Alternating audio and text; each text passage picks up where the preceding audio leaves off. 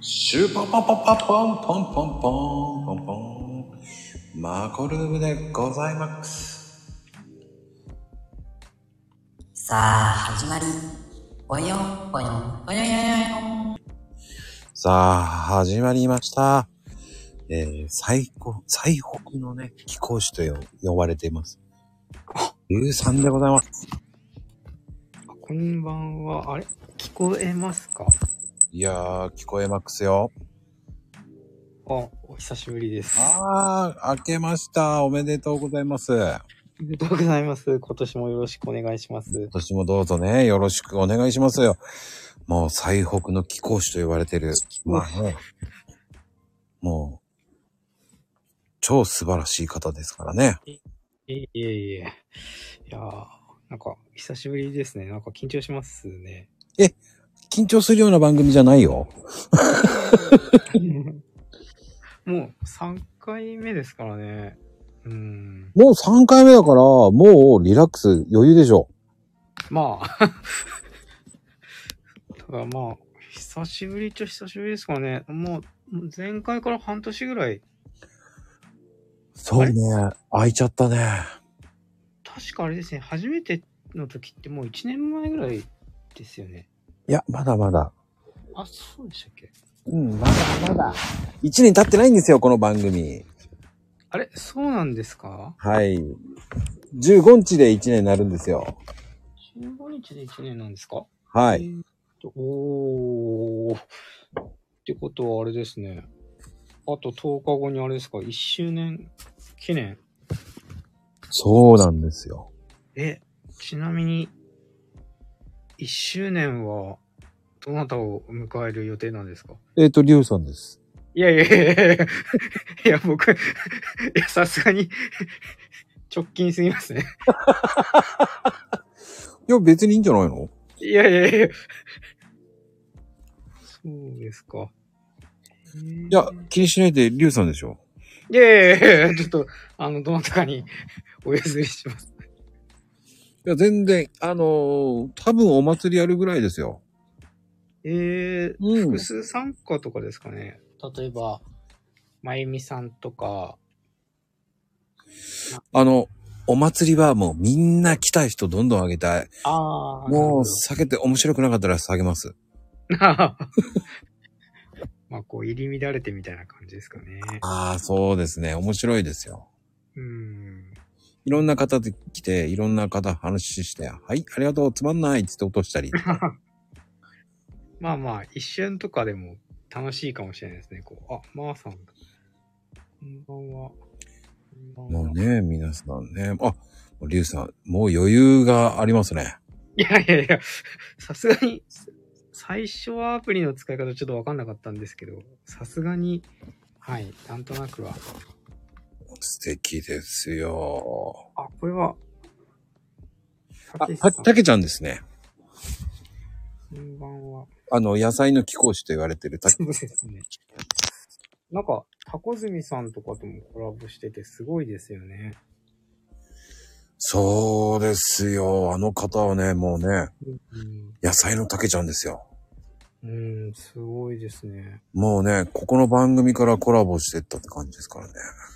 あー、なんか、そんな感じですよね。うーん。えなんか、あれよあれよと、なんか、やばいですよ。もうちょっとで、あの方、た金谷沢先生は、はい。たけし先生はもうあれですよ。うん百万ぐらい儲けてますよ、あの方。うわあ、すごいですね。毎週金曜日、うん。いつもやってますよね。ああ、そうですね。うんうだから金曜日の男ですよ。多分、ーん。 4トントラック2台ぐらい持ってってるんじゃないですかね。へえ。なんか、神奈川の方なんですよね。だから、金谷さんなんですもんね。よく知ってる。でもいね、や、でも僕もあんまりは知らないんですけすどね。ごい。僕より知ってますね。ええ でもなんかあの、なんだっけ。微妙に結構最北とかも、いや最北はあんまり野菜ないんですけど、結構北海道も野菜農家さんとかたくさんいるんで、なんか結構マルシェみたいなの結構あるんですよね。あうんうんうの、んフラノとか。いや、どこでもありますよ、マルシうんただ、なんだろう、最北にいると、あ、最北でもないんですよ、野菜全然。野菜育てられないんですよね。ェ。ああ、そっか。そうだから野菜農家って、あの、ほんと一人もいないんですよ。どっちかっていうと、狩人ですかいや、狩人、まあ、狩人実際ほんといますけど、あの、なんだっけ。ホタテだ。あ、そうそう、漁業とか、あうんと、牛酪農とかだから、うそんう、野菜ってないんですよね。ああ、そうか。最北すぎると、そうか、寒いもんね。最北すぎると野菜育たないらしくて、うんあと、あれもないです。あの、水田もないです。米もないんですよ。うん一応ね、でも北海道米がありますけどね。あ、でも、あれなんか日本の最北が、ここより南なんですよね。あの、水田の最北が。うんうんうん。だから、こ、ここには本当にないですよ。いや、ゼロです。本当にこ。れは、無理ですよ、あそこは。あ、無理無理無理。あの、す多分、速攻で枯れちゃうと思いますね。あなんの、か、あれにしたら大丈夫だと思いますよ。あの、培養野菜とかああいうのに建築しちゃえば。ああ、そういうやつですか。ああ、でもなんか、そういうなんか研究とかもされてるみたいですね。なんか、僕はあんまよくわかんないけど。うん、あのね、究極は北海道でも、で作れるようになったらいいと思いますよね。うん。ででもね、そんな、はいはいは北い。海道の方が俺はいいと思うんですよね、気候的に。野菜はちょっと厳しいですけどね。いや、あのーバイオだったらいけると思いあまあ、す。いけんのかなう。んな。んかでも、や、なんか、開発してるらしいんですけどね、うん最近でも。うん。いや、本当できたらすごいことだろうなとは思うんですけどね。いやー、これからはね、できそうな感じもしますけどね。土地が安ければね。まあ、土地は安いと思いますけどね。ただ、どうなんだろうな。いや、わかんないですけど、本当テクノロジーの進化はしてますからね。うん、でもね、一応、ノルウェーは、ああ、ノルウェー。あ、ノルウェー確かにちょっと似てる。 うん。でもね、ノルウェーは今ね、あのー野菜とかそういうのね、育ててるんですよ。おー。うんだからね、それを見習って、あのーやれたらいいと思いますけど。うーん。ノルウェーって確かにちょっとに似てますね。あの、すごい、風景とかあんな感じです。マジであんな感じだから。うん。だから面白いかもしれないですけどね。うん。うーん。そっか。まあ、将来、そういうのできたら面白いですよね。まあ、僕はその時もう最北にはいないかもしれないけど。 まああれですもんね。都内に来て、あれですもんね。あの、タワーマンに住んでる って意味。いやいやいや、多分、札幌実家なんで実家に帰ってると思います。実家っていうか、故郷に帰ってると思いますけど。あそうですかね。もうやっぱり、ねえ、その辺どんどん買収してってるわけじゃないですか。いえいえいえ、そんな、いや、そんな野心はないですね。ねえ、うんあ北海道の半分ぐらいは、こう、ね、えー開発していこうとしてる、ね、い理えい由。えいえ。北海道の半分ですか。まあでもあれですけどね、あのー、本当過酷な環境なので、あれですよね。こう、こ高速道路とかすごく伸ばしてってますけど、本当誰が使うんだろうなっていう感じしますけどね。うーん。まあでも、標高1000メートルの高原地帯とかでも、うん有機野菜作ってるところもあるんですよ。ああ。だからね、あの、無理とは言えないですね。うーん。あの、すごくね、頑張ってる農家さんいっぱいいますから。あれ、間宮林蔵の像が思い浮かぶって金安さんが、武さんが言っている。うん、意味がわからないですけどね。何のこと言ってるんだろうこれどういうことなんちだょろっうと、わかりませんけどね。まあ、うん。まあ、とりあえずスルーしといて大丈夫ですよ。なんかあれなんかあな、の、ベース的にはアーカイブ聞く人が多いんで、ああの、わかんなきゃ、 その、あ、後でググらないとわかんない。そう。あの、面白いこと言ったら、あの、読んであげるっていう感じで、全然十分だと思うんで、気にせずに、行きましょうよ。そうですね。まあでも、リュウさんといえば、ポイ活。ああ、そうそうそうそうそう。そうそうそうっていうか、まあ今日もすごいやってましたけど。どうですか、ポイ活は。いやー、楽しいですね。もう、たまりませんね。いや、それでも、マコさん知ってました僕ちょっと休んでたんですよ、ポイ活。ポイ活ですかちょっと、あの、年末年始休業に入ってたんですよね。まあなんか、いろんなことやってるようなイメージがある から、ポイ活をやってなくて も、違うことやってるじゃないかって思っちゃうんで。いや、でも、あれなんですよ。あのー本当に今回休みました。なんか、ツイッター始めてから、もう、ほとんど毎日、ポイ活か、投資か、なんか、ブログとかなんか、なんかやってたんですけど、今年は休んでみたんですよね。おおでも、休む勇気も大事ですよね。うわ、でも結構、おあそうそう、それって、ありますよね。なんか、僕、ツイッター、大体4年目ぐらいだったんですけど、なんか、毎日やっぱりなんかしてると、うん。なんか、たまに休まなきゃっていうふうにもずっと思ってたんですよ。うんうん、うなんかどん。なんか離れないとっていうふうに一回ちょっと思ってたんですけど、かっこいい。いや、でも、本当でも、今、マックスが言ったみたいに、こうなんか休むの怖いみたいなのもあったんですよね。うんうんうんだからすごいなんか、一回ちょっと風邪ひいたことあって、一日。うん。うん。その時にもう、この際、ちょっとツイッターやめてみようって一日一回もツイートしない日が一回あったんですよ。で、あのーその日に、いや、ちょっとこれ本当に一回休んだ方がいいかなと思って、ちょっと休んでみたんですけど、やっぱり、なんか怖かったですよ。休んでるのが。怖かったんですかうん。なんか、投資とかも、あのーほぼほぼ毎日なんかやってたんですけど、なんか、こう、そういうのも、一回ちょっと本当にシャットダウンしてみようと思ったんですよね。うん。ちゃんと休まないとって思ったから、そしたらなんかこう、取り残されるんじゃないかみたいな感じもちょっとありましたよ。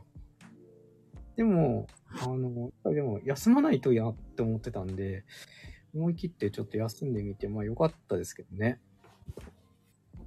でも、休む勇気って大事だと思うん。いや、なんか、一回休んで、う。うん。なんか、自分のやりたいことを年末年始に、ちょっとやってみたんですよね。うんうんやりたいことって言ってもただダラダラしてただけなんですけど、うん。やりたいことって多分ポイ活とか投資になるから、それやっちゃいけないみたいな。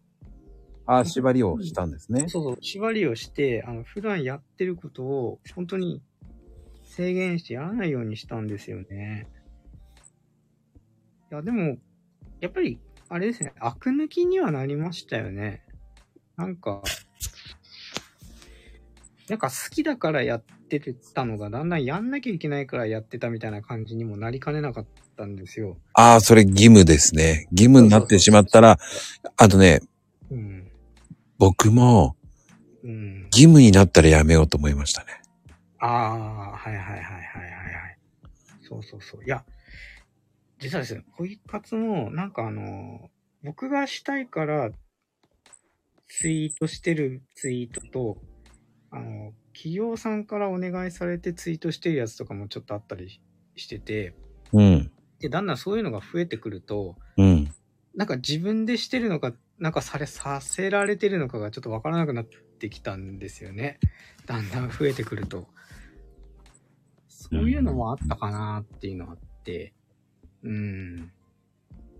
まあでも、最近またぼちぼちポイ活、復活するようになったんですけど、やっぱ面白い。すごく楽しいです。でも、リュウさんはやっぱり企業案件やってるんですね。うーん、そうですね。やっぱり、なんかお願いされたりすることとかあるんですよね。すごいなぁそこまで来てる。やっぱりリュウさんはあの、い や、まあ好きですからね、ポイ活。でもそれで企業案件が来るってことはすごいと思うんですよ。うーん、まあでも、長くやってたらなんかだんだんそんな感じになってきちゃって、でもそれって、あ嬉しいことなんですけれども、うん。こう逆にこう、あれですよ、なんか、あ、よく、あの、ロックバンドの人とかって、売れてくると、なんか自分たちの音楽できなくなってきたみたいなこと言って解散する人とかいるじゃないですか。なんか、あ、ああいうことなのかなってちょっと思ったりして。僕なんか一切来ませんよ、そういうのって。いや、だってマンコさんだってあれじゃないですか。だって、あの、あれじゃないですか。自分でコーヒーの、あの、なんていうか、お店やってますからね。いや、あのードリッパーとかそういうのも一切来ないですよ。いや、っていうか、なんていうか、そもそも論で、その、お店やってるじゃないですか。その、来るとか来ないとかっていう順に。あの、自分で売ってるから。いやー、来ないですね。うちの商品紹介してくれてありがとうございますとか一切ないですね。まあ、ちょっと、でも、ちょっと、ちょっと違うんじゃないですかね。まこさん自身は、その、ショップだから、うん本当に紹介してる人だから、なんか、ジャンルが、あ、方向性が違うのかなと思うんですけどね。いやー、でも何かしら来てもおかしくないかな。でも来るのは全部、えー、あの、パパ活しませんかとか、あ、それ来ますよ、変な人。ま、ママ活しませんかって多いと思いながら、最近、変なメール多くないですかいや、多いです何なんよで。すかこれなんか、異常なんですけど。もうでも、あのースルーしてます。そうですね、スルーしてます。スルーしてるし、なんかあの、ブロックとかしてても、多すぎて間に合わないんですよね。僕ね、あのー表示、表示してないです。あああ。の、フフォローしてい。ない人は。ああ。あ、表示すらしてないんですかはいそ。のもうしやめました。あ、そうなんですね。いや、もうその方がいいのかもしれないですね。もううん。そしたらね、気にしなくなりました。そうですよね。あの、見ないって大事ですよね。なんか、ダイレクトメールとかも、ボンボンボンボン勝手に送ってくるんですよね。なんなんだこの人たちみたいな。そうそうそうそうそう。でも、すごくいいですよね。うーん、おまあお、多いですね、最近、変な人たち。うん、それだからもうやめました。そのまあ、見ないようにする、見、見れないようにするっていうのは大事ですね。もう、その方が楽です。だから、そう、そういうのを一切来なくなりました。来ないっていうか見ない。そ、そうすると、新規に関わる人って減っちゃうんじゃないですか。どうなんですかうーん。どうなんだろう。でも、マッコさん自身がすごい、もう、関わってる人多いから、あれですかね。あの多ーいから、あのーどっちかというと、リプで来ない限りはスルーですね。あー。僕はもうリプで交流したいだけなので。ああ、まあ、プロフィールにも書いてます。あ、とも、ともさんと。うんうんやっぱり、そうしないと、あのー止まらないじゃないですか止。まらない、止まらない。確かに止まらないですね。もう、かっぱえびせんですから。そうそう そうですね。もう、どっかで、あのそれはある。うん。ー本当に、なんか、注文したいんですけど、っうん。て言わない限りは、僕は、えっうん、て思っちゃうので、ああ。いや確かに最初の方は、その、うんやってたんですよ。あ、そうなんですか、いうん、もうでも、すべてスルーしました。や、そうですよね。あんまりこう、なんていうか、やりとりがない状態のまんま、だと、こう、タイムラインが とんでもないことになるから。うーん、で、逆に言うと、えっ、と、正直、自分が絡みたい人と絡めばいいっていう考えなの。まあ、そうですよね。で、あの、僕はもう、あの、目標は2000だったので、ああ、はいフォはロワーさんが。い。だいぶ多いですけどね。うん、もうあとはもういいんだ、いいと思ってます。ああ。うん。だ絡んでくれてる人が3 3000ぐらいいればいいかな、とりあえず。でもうんい2000ぐらいで僕はそれ以上はもう絡めなくなってくるので。や、2000でも絡めないと思う。 うん。うん、でも、そこでね、あの絡んでない人そのうち削ろうかなとか、そういうところまでなりますよね。ああ、はいはいはい。あ、まゆみさんだ。だからどうしてもう、んその、キリないじゃないですか。きりないですね。うん。うん。だって、うん。ずーっと、うん、いいことは言えないけど、絡んでない人と、僕の、僕は絡んでないのに、フォローしてもどうなんだろうっていう。まあ、あの、接点がない方もいますからね、その、まあ、若干でも少し接点があればうんいい。んですけど、うん本当にない方もいますよね。そうなんですよ。うん。いや、も僕なんかだと、ポイ活とか投資とかで、うん。絡んでないけど、相互フォローの方もたくさんいるんですけど、それすら全然違う方向性の人だったら、まああれですよね、もう、ちょっと、なんというか、うん、別に表示しなくてもいいし、別にフォロワーじゃなくてもいいのかなって感じはしますよね。うん。僕は、はそれでいいと思うんですよ。最初はね、普通にフォロワー増やしたいなと思ったけど、うんなある程度行ってその人たちとフォローし合ってるかったら、ねえ、なんかこっちがフォロー返して、もうその後しばらくしたら解除されてるっていうのあるんですよね。ありますね。ありますね。それはちょっとなんか、ちょっとざ、うーんと思っちゃったりして。うん。うん、だから悲しいお知らせなんですよ。そうですよね。だったら交流してくんなよって思っちゃうんですよ、僕は。うん。それありますね。うん。うん。だったら今いる人たちと交流してた方がいいんじゃないって思っちゃうので。うん。うん、ただ僕はそ、もう最近はもうすいません。もういろんなのが忙しくなっちゃって、ああ。まあ、あんまり回れる人回れない日がありますね。そうですか。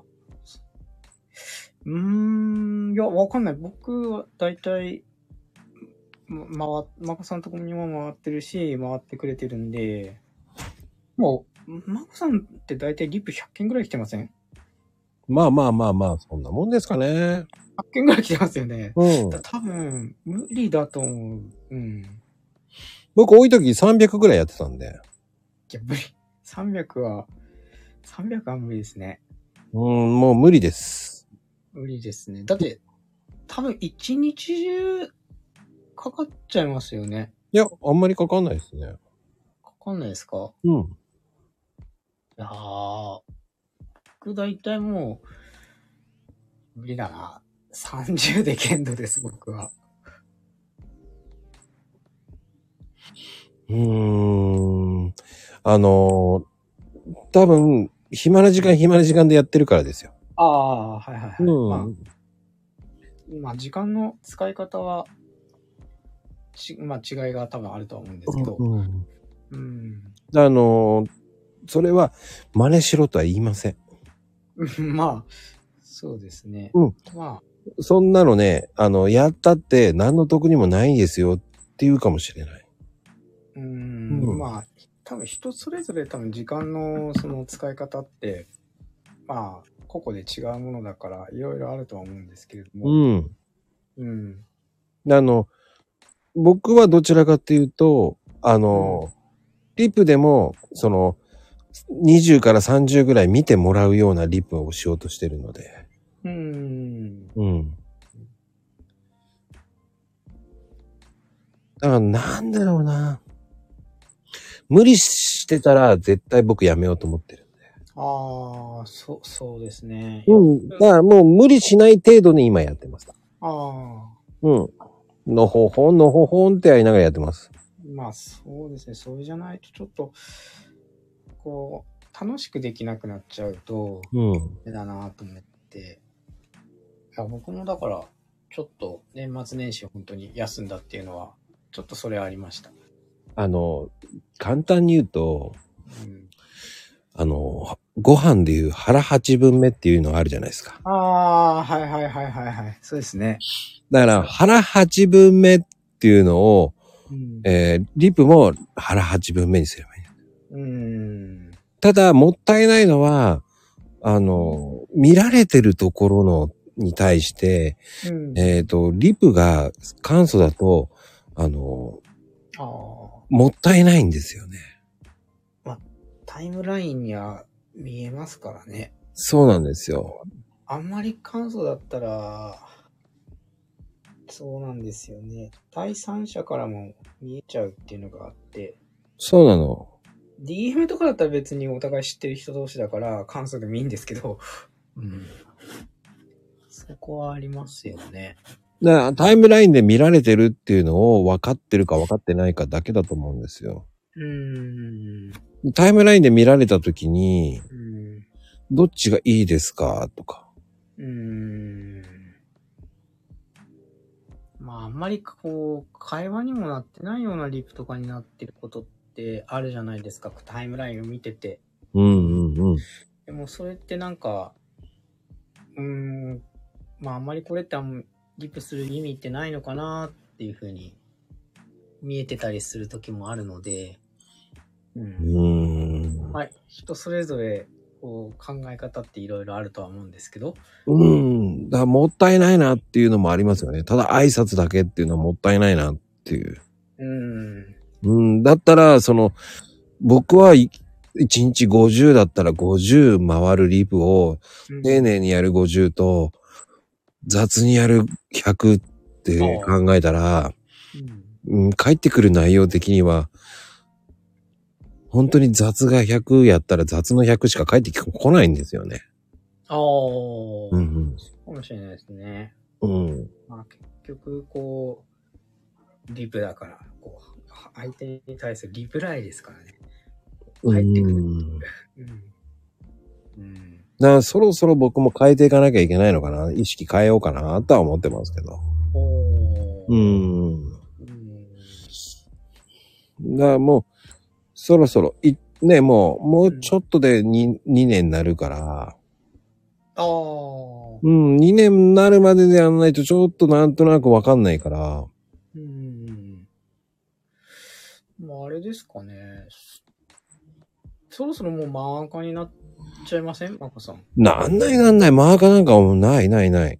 いやいやいや、でも今、今8000ぐらいでしたっけよーし、うん、5000ぐらいですよ。あれそうそうそう何をおっしゃいますかリュウさんの方が多いですよ。 8400ですよ。今見たら。リュウさんには負けますよ、ほんと。いリやいやいやいや僕全然8000とかじゃないから。いュウさんの方が多かったんですから、当初は。や、そんなことない、そんなことない。本当に。リュウさんすごかったんですよ。もう、もう飛ぶ鳥をね、もう、もうすごかったんですよ、勢いが。僕そんなことないですよ。めちゃくちゃすごかった人ですからね。僕最初だってツイッターであんまやってないですもん、 そもそも。登録はしてたけど。飛ぶ鳥をね、もうね、すごかったんですよ。いやいやいや。もうね、あんな有名な人いないっていうぐらいね、有名でしたからね。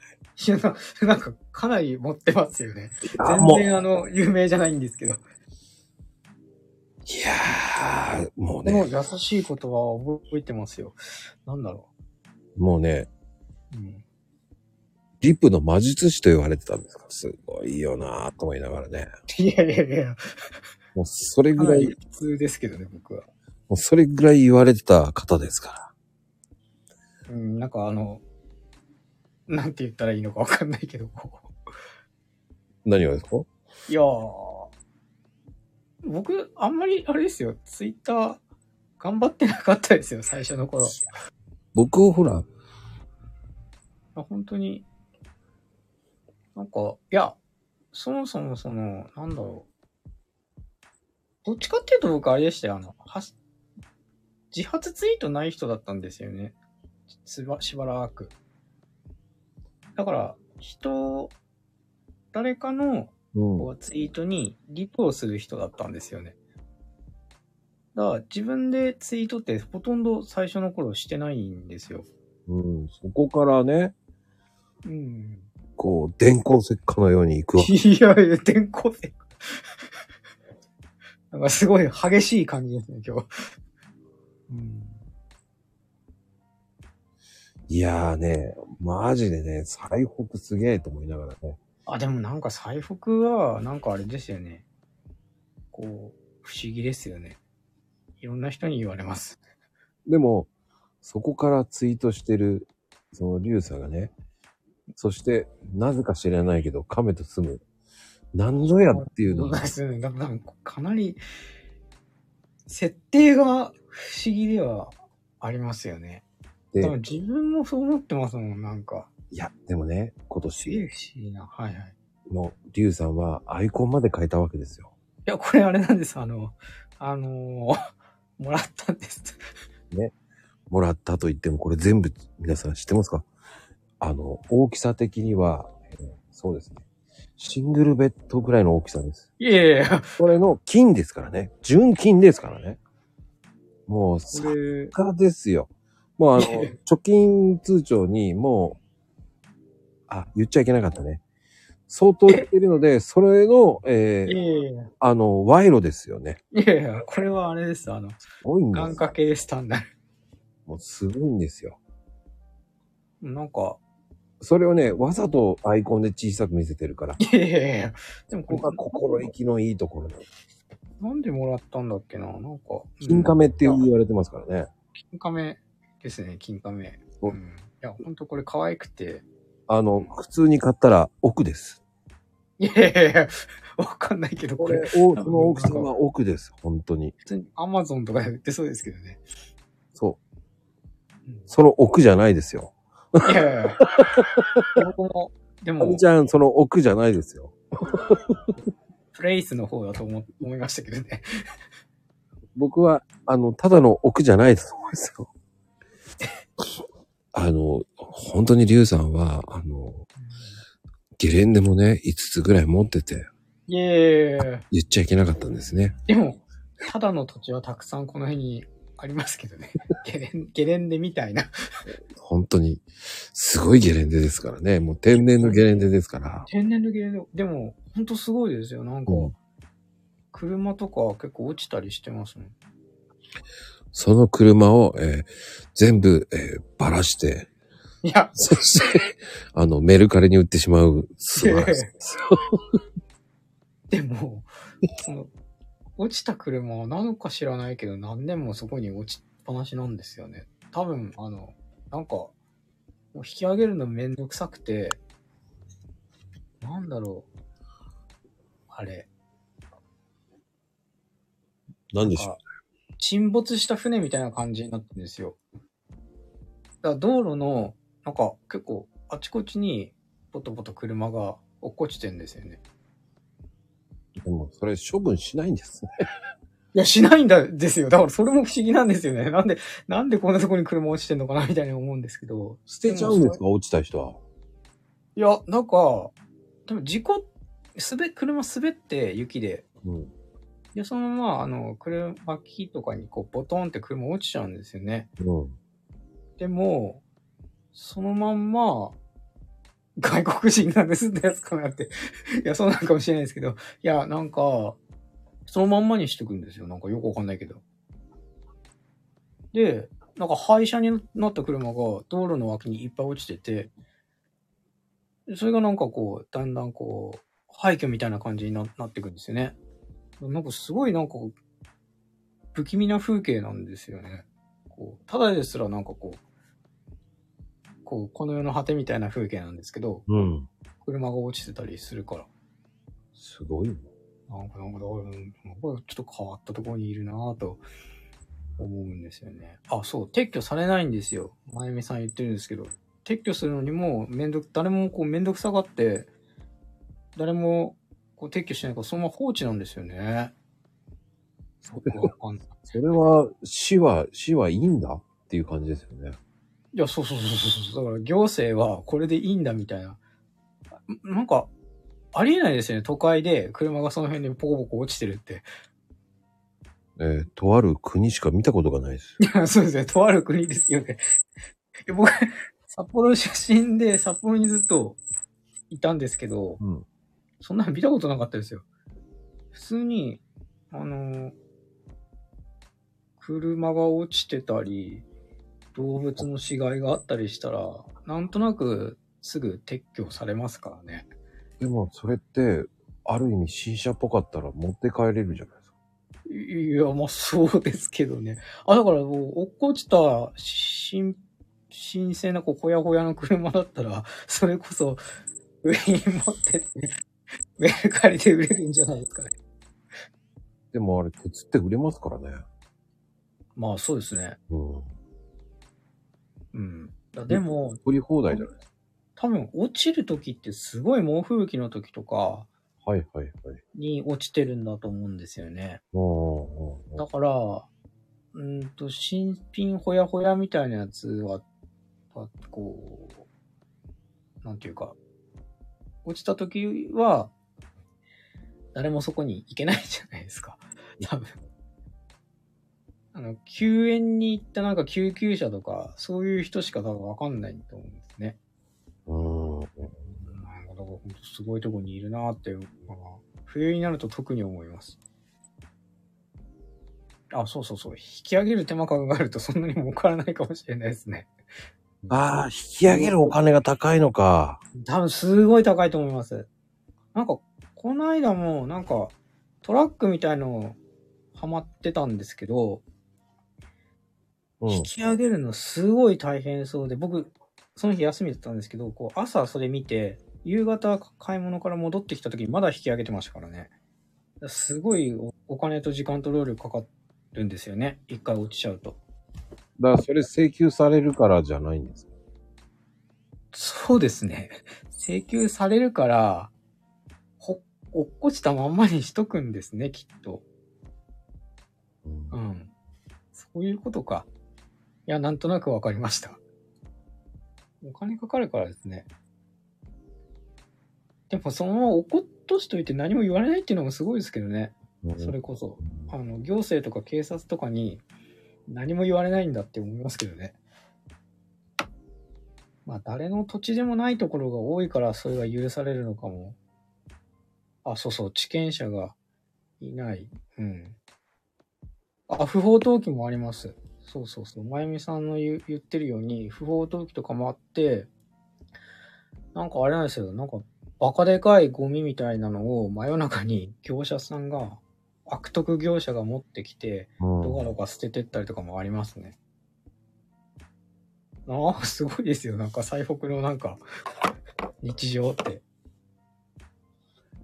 いやー、それがでも面白いんじゃないですかいやね。面白い、面白い。すごい面白いですよね。うん。まあ家賃がね、なんと3000円ですもんね。いや、それはないですけど。3000はない。 3000円、あ、ただでしたね。いえいえいえ、それでもないですけどね。でも、いや、すごい安い。でも、ね、20LDK ですもんね。いえいえ、それもないけど。 でも、あれですね、家賃も安いし、まあ広いのは広いですよね。そうただあれですよ、あれが高いですよ。暖房、暖房代っていうか。灯油とかジャブジャブ使うじゃないですか。うん。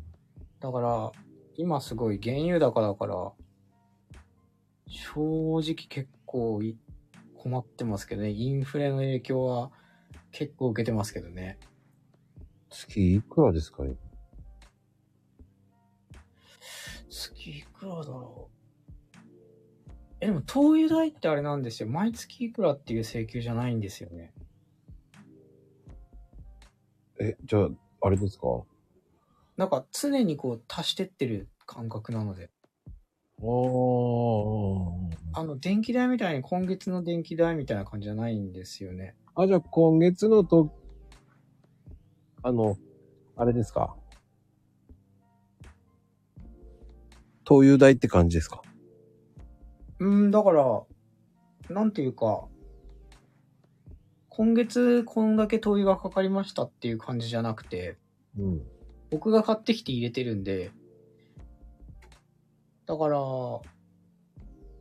なんていうか、じゅ、重量課金制って言ったら変かな。なんて言ったらいいんだろう。自分でチャージしてる感じです。おー。業者に入れてもらもらうと高いから自分で手動で入れてるんですけど、うんうん1回に100リットルぐらい買ってくるんですよね。うん。うん。で、それで自分でタンクにガンガンガンガン自分で入れてる感じなんですよね。 100、100リットルって、あ、100リットル買います。だからこの間、この間100リットル買ってきましたね。 1回100リットルって今いくらなんだあ、でも1万円ぐらいは買えるんじゃないですか、多分。 でも、車に相当な重さじゃないですか。いや、相当な重さですよ。でも、どうせ行くんなら1回にいっぱい買った方が、まあ、いいじゃないですか。重いし。いや、そうだけど、100リッターって結構な重量じゃないですか。あ、そうそう、ボイラーのタイクには100リットルくらい入るよねってまゆみさん言ってるんですけど、まあ、200入るんですね、うち。だから。うん200入るから200入れて、100ポリタンク用意しておくと300リットル。うん。300リットルあれば、まあ、しばらく持つな、みたいな。で、そうそう。で、スタンドの人が、いに入れてもらうと、高いんですよね。まゆみさん言うみたいに。だから、僕は自分で、買いに行って、車に100リットル積んで、すげえ量だよそうなんですよ。そのぐらい入れると、やっぱりスタンドの人に入れるの高いんですよね。な。そっか。だ、だいたい6本ぐらい持っていくってことでしょうん、そ、そうです、そうです。あ、友藤さん、やっぱりそうだ。400リットル入る。やっぱりそうですよね。っていうか、だって、富士 山すごい、やっぱり北海道民すごすぎる。 400って、半端ねえ。でも、 400、よ400すごいな。半端ねえ。でも、多分、富士ちゃんのところは相当使ってますよ。月、1回につき200ぐらい買ってそうですよね。だから、友藤さんとこ多分、あれじゃないですか、それこそ、灯油屋さんが定期的にこう来て、満タンにしていく感じじゃないですかね。いや、もう、あれでしょうね。トラック買いですよ。ドラッグ買いですかね。トラ、トラ買いですよ、トラ買い。ちょっそうと、ちょっとあれだよ、つって、ちょっと、つって言って、いこれ指、指一本出せば、うわ、すごいそれは月に2回入れに来る。ああ、すごいね、やっぱり。そっか、いや、やっぱでもそうですよね。 400リッターを、え、月2回に来るってことは、約800ぐらい使ってるってことですよ。うん、だから、僕も、あの、僕手動で入れてるから、う結ん。構何回も入れてんですけど、その1回が100なので、うん。いやー、そうやって考えると。まあ、でも、ね、富士ちゃんのところは、あの、ね、20LDK だから、やっぱりそれぐらいないとね。 いやー、まあ、というかまあ、でもお店だから結構、あれじゃないですかね。常にあったかくしないといけないっていうのもありますよね。うーん、もうイケイケでしょうね。あの、家中全部常夏だと思うんですよ。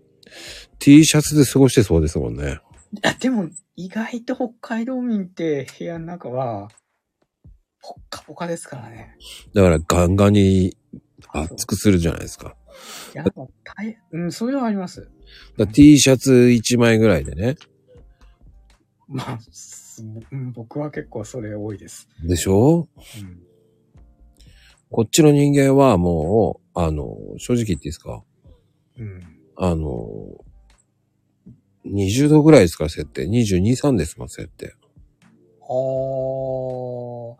いや、でも設定は、設定はでも、20度とかにしてますけど、に絶対部屋の中もっと暑いです。でしょほら。すごい暑い。あ、なんかあの、暑くて、あと乾燥すごいんですよ。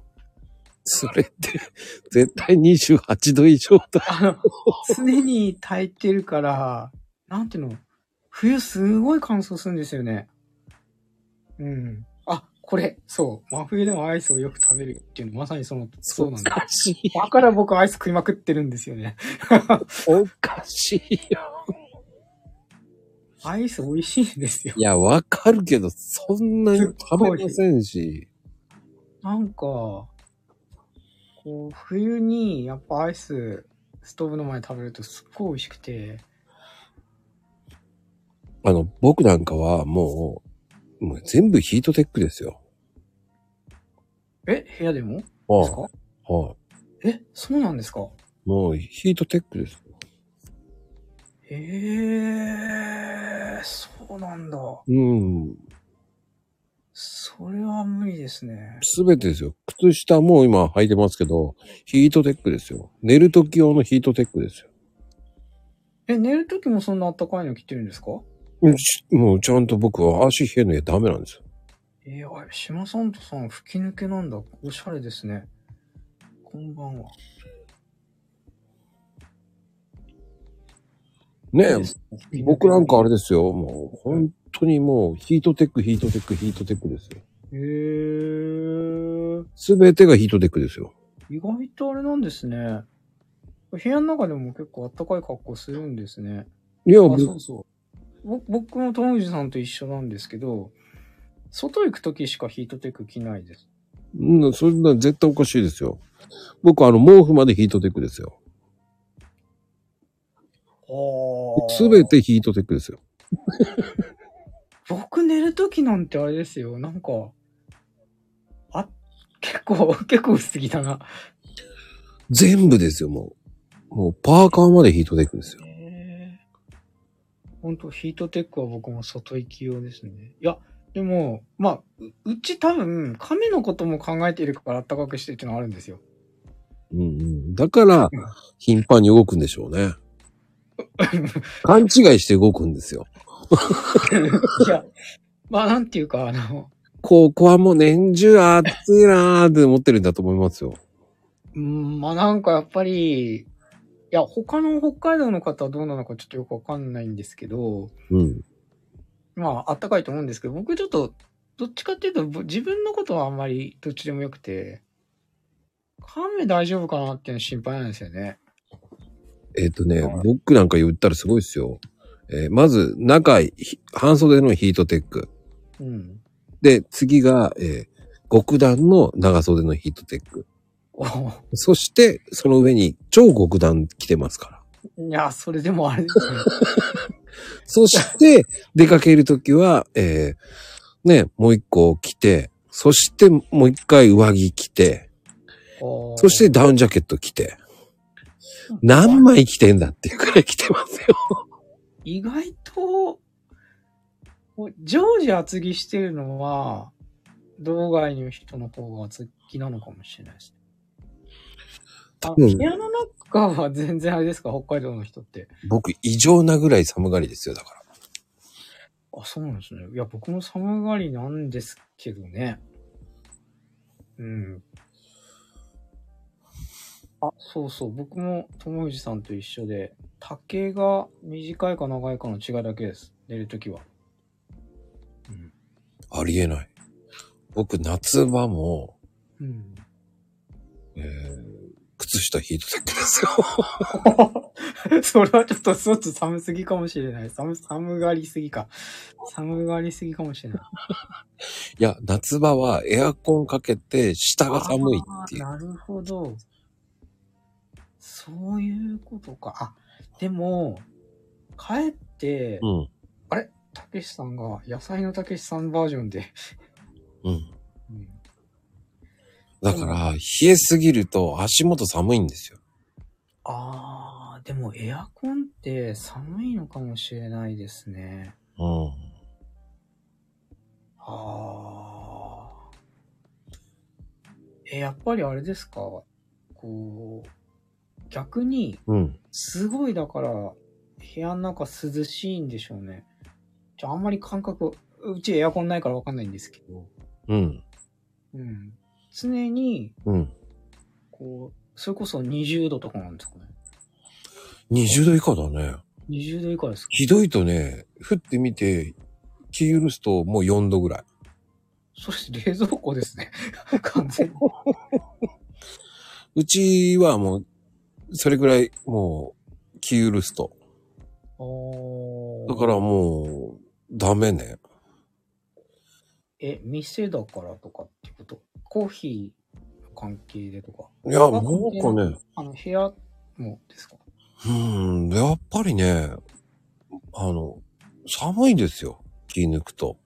あー。でもあれですね。夏はすごい、こう、逆に部屋の中寒いんですね。まあの、寝るときだけですよね。ああ。消すから。寝るときは消さないと、さすがに風邪ひきますからね。うん、まあ、いや、でもね、僕、昔はつけてたんですよ、ずっあーと。寝上がりしたからね、あ、なるほど、なるほど。もうあ消しましたよ。そっかそっか。電気代のことはありますもんね。うん。でも、それを考えたら、やっぱり、寒いっすよ。まあそうですね。10度ぐらいとかになるんだったらすごいですよね。たけちゃんとかはマンションだから、あったかいと思いますけど、マンションだとね、周りがあったかいからね。あうん、ー。うん、うん、うん。マンションの時ね、俺エアコンつけてなかったもん。あそうなんですかうん。へー。ヒートテックで暮らせたもんね。なんかちょっと想像つかないですけどね。そんなにあったかいんだ。そうそうそう。意外、その意外は違うけど、感じはね。関東はし、そう、湿度があるからね、意外と寒いんですよ。あー、そうそう、こっち乾燥してますからね。もうね、面白いぐらいのね、あれなんですよ。なんか、こう、ちょうどいい感じがないですよね。こううん。本って。た、たけちゃんとこは、あの、あの、タワーマンションのね、20階ぐらいだからあったかいんですよ。に20好きです ね。20LDK とか。ちょうど上に上がってくるから。うん。下の、し下界の、下界の人たち、もういよく言ってるんですけど、うん下界の下々がね、うんあの、エアコンをかけてくれるから、うちなるほどのところには全部上がってくると。ああ、あったかいと。そうです。だから僕はこうね、外に向かってこうね、ワイン を、グラスワインでこうね、こう、チンチロをしながら見てるわけですよ。すごいっすそうね。なんですよ。展開人ですから。天界人、天井人。そうそうそう。それも、あの、3、4年前のボジョレ飲んでるんですよ。数年前のボジョレ飲んでるんですけど。たまに、えー、ブドウジュース飲んでますけどね。だからそういうのもあるから面白いですよね。うんだからその、やっぱり、土地柄もそうじゃないですかね。 いやー、そうですね。土地柄ありますよね。うん。うちなんかはね、山の、山っていう山の上だから、え、そうなんですかなんか、え、でも、あれ、東京ですよね。僕、横浜っていうか、まあ、ああ、そうそう。あ横浜もう横浜に近い神奈川なんで、え、なんか山のイメージ全然ないんですけど、神奈川って。あのね、山ありますち本当にね、一応結構ね、高台なんですよ。天井人です か。天井人じゃないです。 高台の方なので、へうーいやなーんんか。あのー、いや、なんかわかんない。山ってなんかこう、最北の山を結構イメージしちゃうんで、そういう山じゃないですねあ。すごいなんか、なんていうか、サイレントヒルみたいな、ああいう山、 イメージしちゃうんで、そんな感じではないんだと思うんですけど、うん。そういう山じゃないんですよ。うん。うん。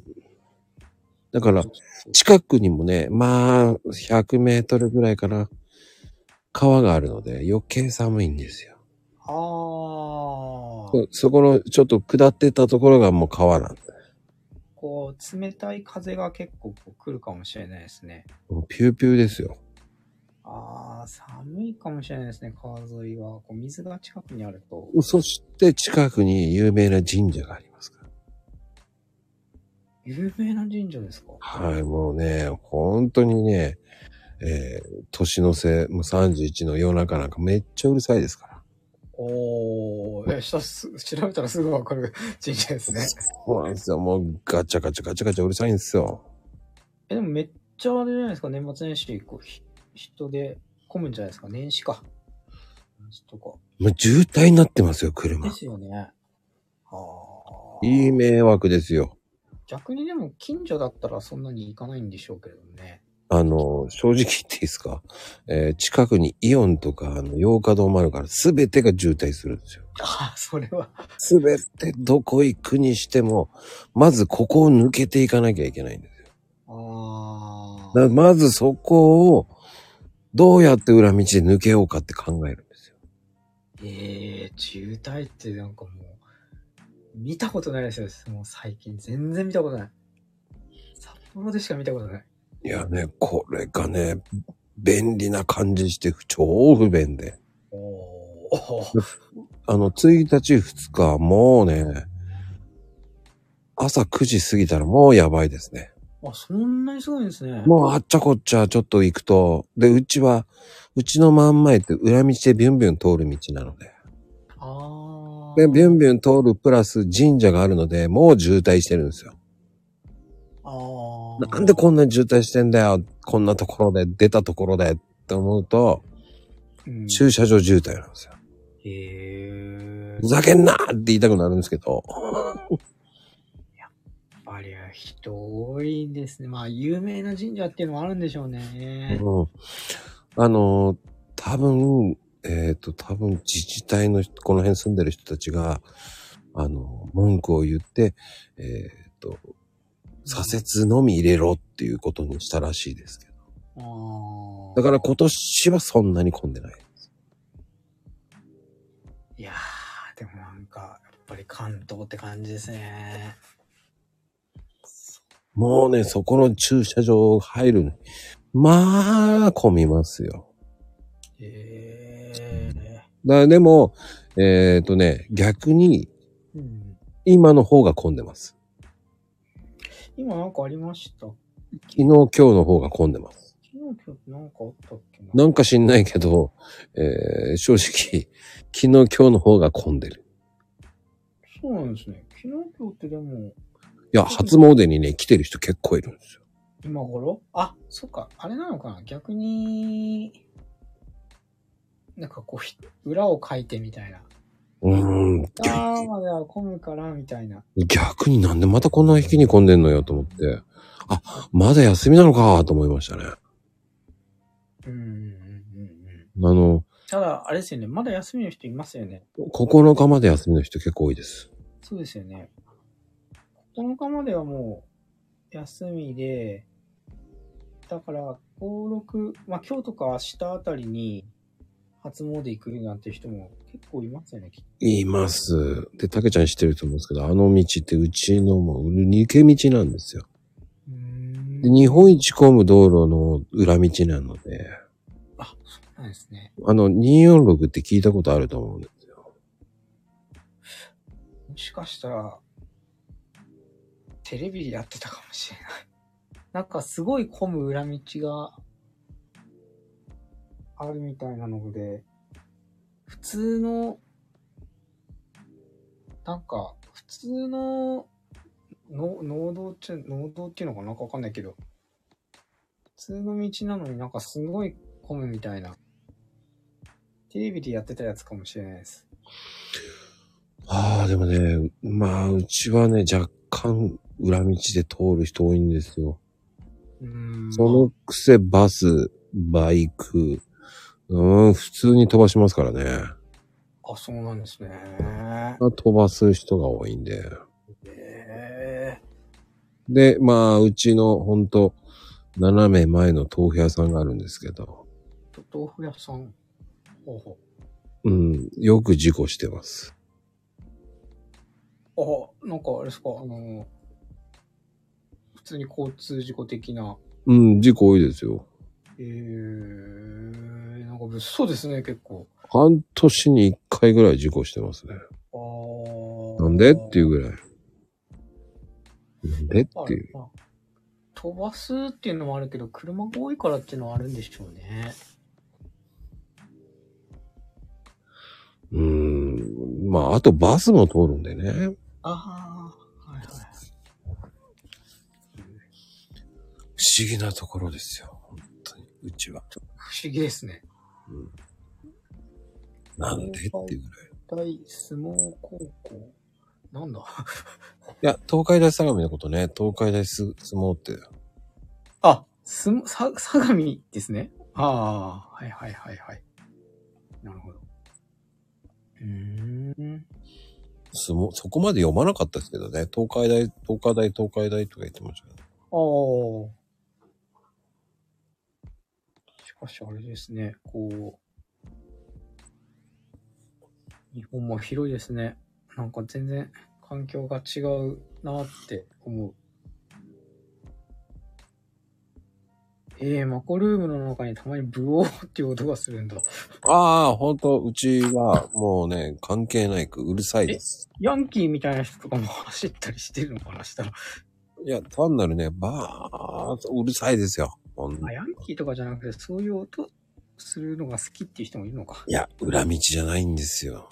ああ裏道が多いんです、裏道なんですよ、だから。そうなんだ。快適に飛ばせると思ってね、飛ばすんあ、だ。なるほど。夜中は特に。まあ、車好きな人って、あれ、まあ、そういう道好きかもしれないですね。で、たまに、えー、ドッカンガシャンと音するんです。ああ、そうなんだ。深夜にね。ええしたらあれか、飛ばしすぎて、ドカーンと。そうですね。ええなんかこう、最北と事故のタイプが違いますね。違う。もうほんと、なんでこの角で結構事故するのよっていう。ああ、そうなんだ。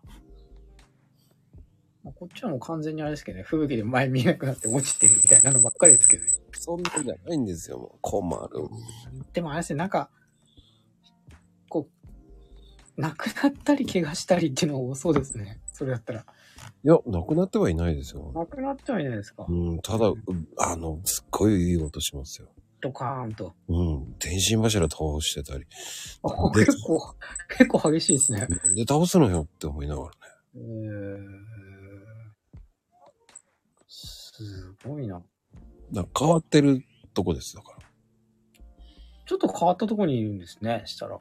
まあ、本当に変なとこですよ。まあ、あの、本当に買い物とかそういうのはすごく最高のとこですまあそうですよね。よ。うん。うん。もうすべて歩いて10分圏内に、うわ、すごい。 10分もしないか。歩いて10分は本当何もないですね。 歩いて行けるところは本当に何もないですからね。ああ、でも北海道は交通量少ないからね。いや、あと僕の住んでるところは特に何もないと思います。もうちょっと、こう、ほ、まあ、そうですね。北海道は、うーん、そうですね。まあ、北海道全体的に不便ですけど、うちは特に不便だと思います よ。でも、だからこそ成功マートってみんな言ってるけど。 あそうそうそう成功マートセイコーマーってトものですからね、もう。い異常ですね、なんか。リュウさんといえば成功マートだから。でも、セブンイレブンとかないですからね。セブンイレああ、ブンでも、成功からね、お金いただいてるわけですから。うーん、まあでも、いやでもなんか逆に、成功マートの牙城を崩せないみたいですからね。道民が成功マートに行きすぎて。もうだって、リュウさんは成功マートのね、もうもう好きですね。いや、てかそれしかないから選択肢ないっていうのもありますけどあ。違いますね。もうすべてあのね、セイコーマートさんからね、ケーキから全部こそうう、 そうそう。すべてもらってますから。かあれですもんね、株主さんですもんね。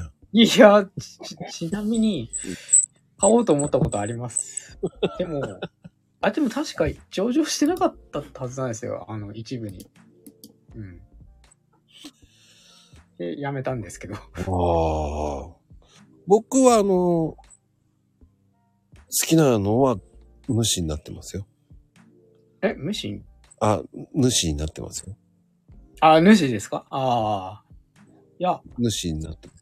セイコーマートは確かですね、買えないんじゃなかったかなと思ったんですよ。いや、あのもう、リュウさんは買収する計画をちょっと立ってますからいや、ね。本当にでも、あそうそう、一般公開はしてなかったんですよね。いや、でも、セイコーマートは、ちょっと応援したいなとは思いました。やっぱり、いや、でも、あれだけ愛してたらそうですよね。もう着々とね、着々と俺買収かけてますからね。買収。うん。あの、周りから、セイコーマートの社員からこう切り崩していくタイプですからね、リュウさんは。切り崩すんですか。そうですよ。うん、なんか、普通の、普通のバイトの人で すけど、多分、周りの人って。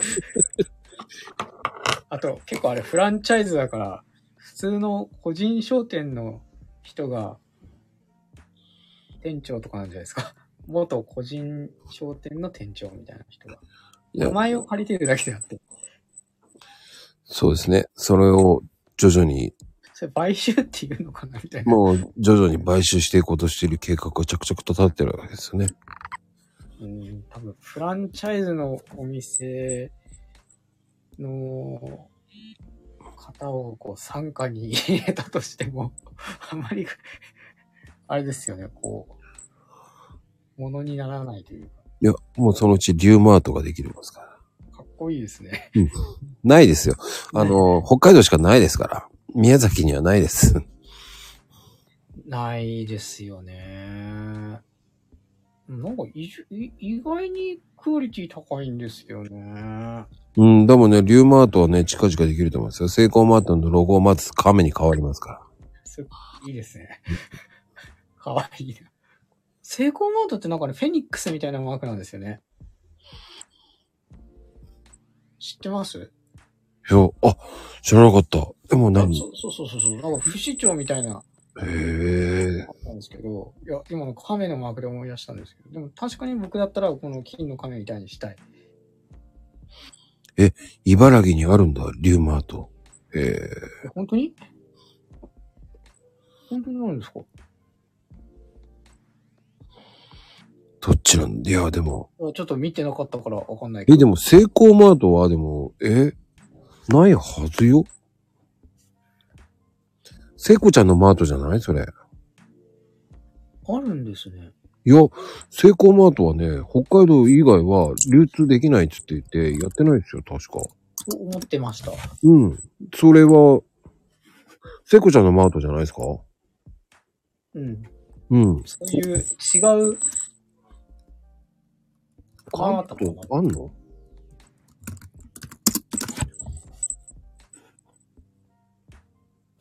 あるのかえ、茨城にあるんですってへえ。知らなかった。でもなぜなぜ すごい間飛んでますけどね。藤沢にもあんだ。知らんかった。藤沢ってあの藤沢ですかうん。あるんだ。へえ。じゃああれかなセイコちゃんのマートじゃないけどね。そうですね、セコちゃんのマートじゃないですね。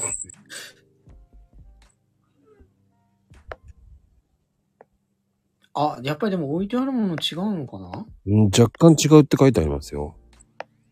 いや、でも違うかもなーってちょっと思ったんですよね。あのー、なんか、牛乳とかうん。工場が最北にあったりする、最北の工場で作ってる牛乳とかなんで、多分関東まで持ってってるとはあんま思いよ、思えないんだよな。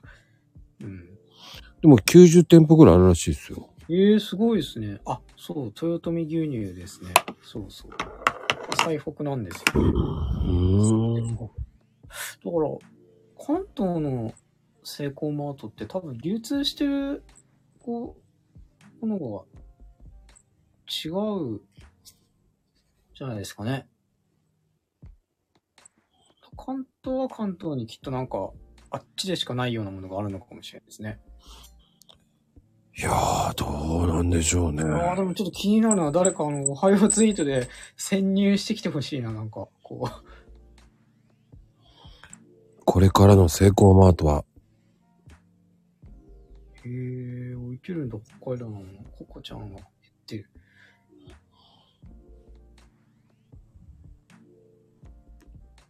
気になってきたな。うーん。いや、すごいな。セイコーマートすごい。やべえ。この話でもう1時間ぐらい話してる。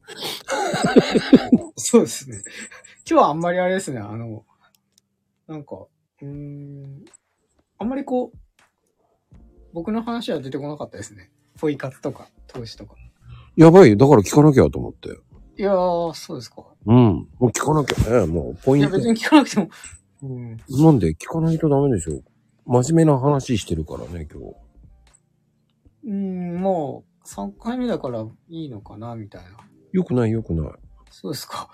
投資の話はね、もう、本当今、素晴らしいからね。いやー、投資は相場悪いですからね。うん。うん、相場は全然良くなんない。まあ、しばらく仕方ないですからね。まあ、我慢の時でしょうね。ほんと我慢の時ですね、今は。ある意味、今、好きな人って、もう本当に好きな人だと思う。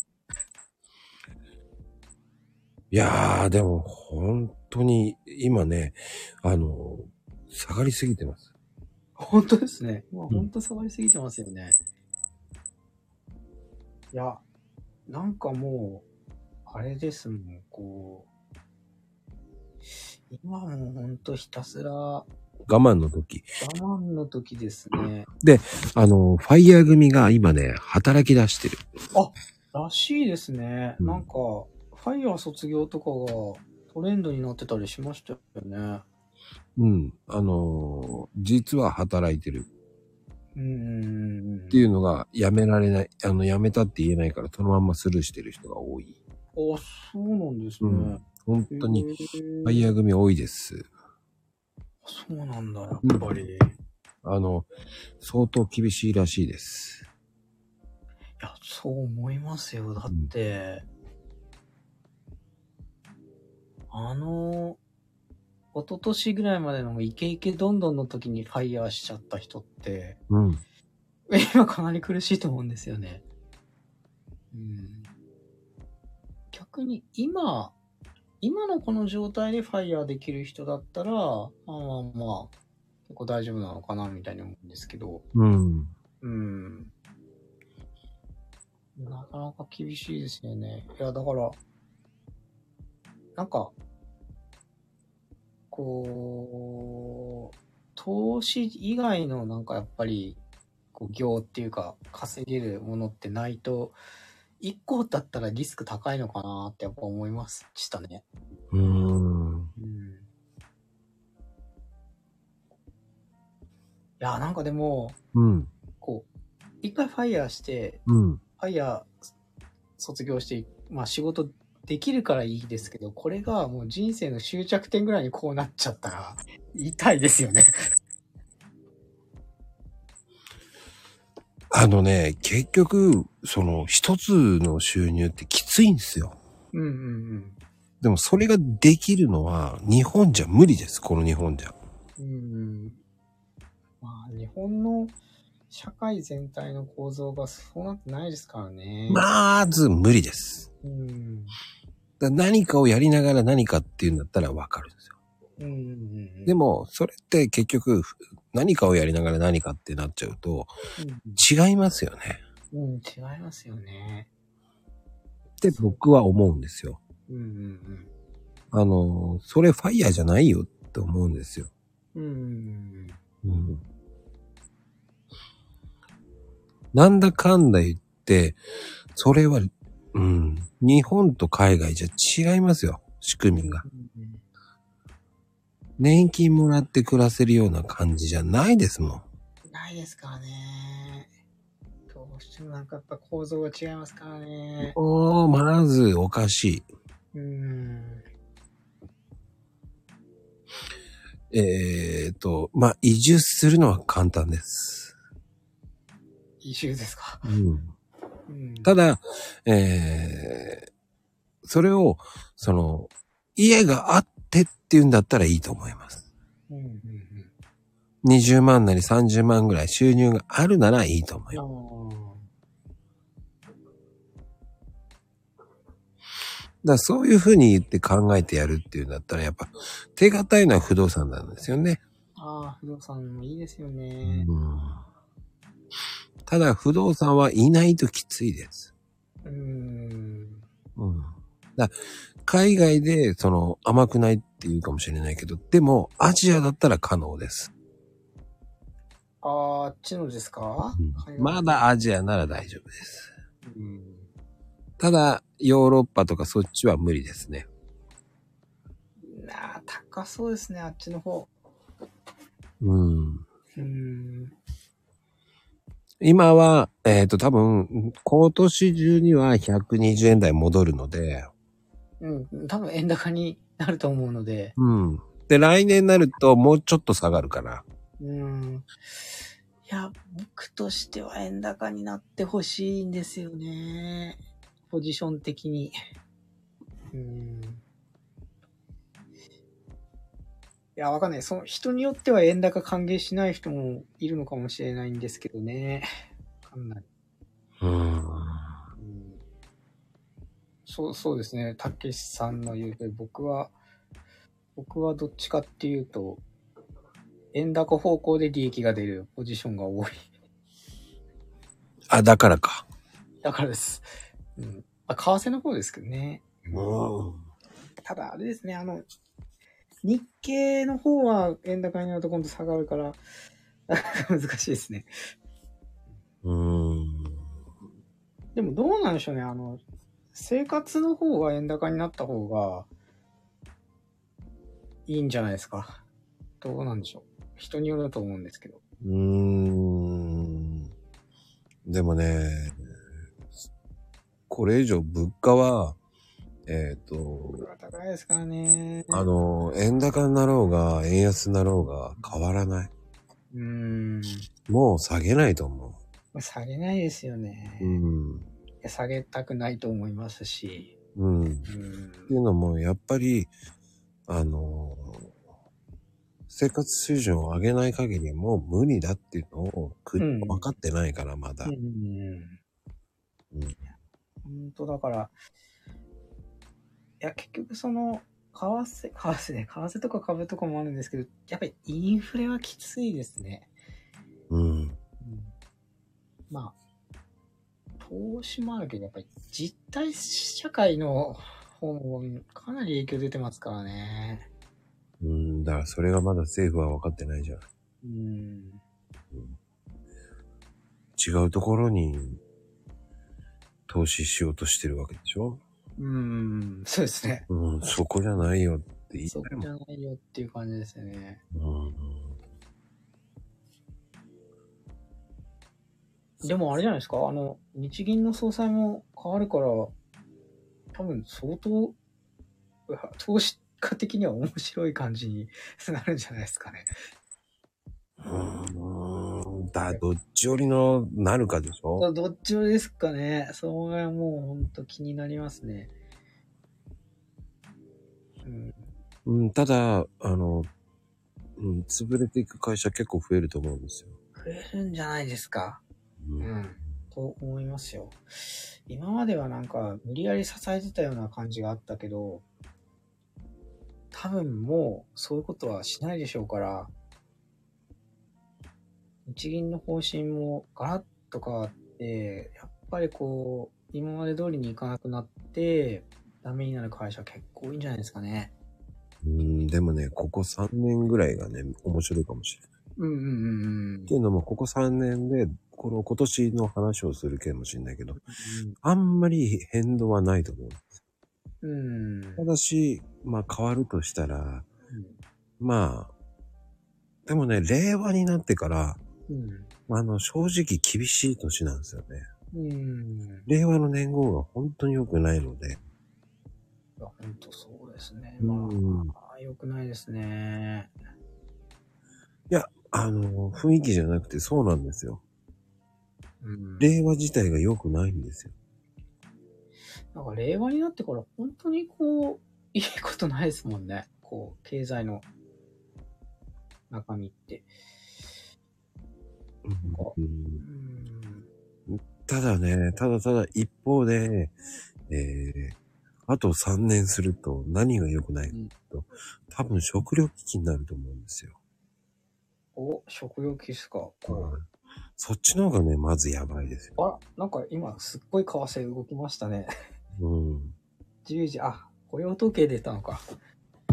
見てなかった。うん。結局その辺が怖いですよね。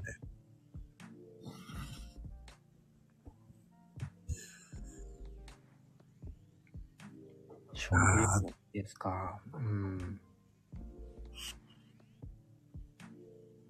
いや、でも、うん、離農者が多分、あー、離農者でも増えるかもしれない。それこそ北海道とかあれですよ、すごい、こう、深刻な話じゃないですか。結局ね、あの、日本はこう、農業を雇用していかないと無理だと思うんですよ。うんうん最終的にはもう、ね、国絡みですよ。農業雇用すればいいのにと思うぐらい。うん。でも、どんどん離農者増えてますかね、北海道も。まあ、最北で言うと、あれですよね、あの、酪農家とか、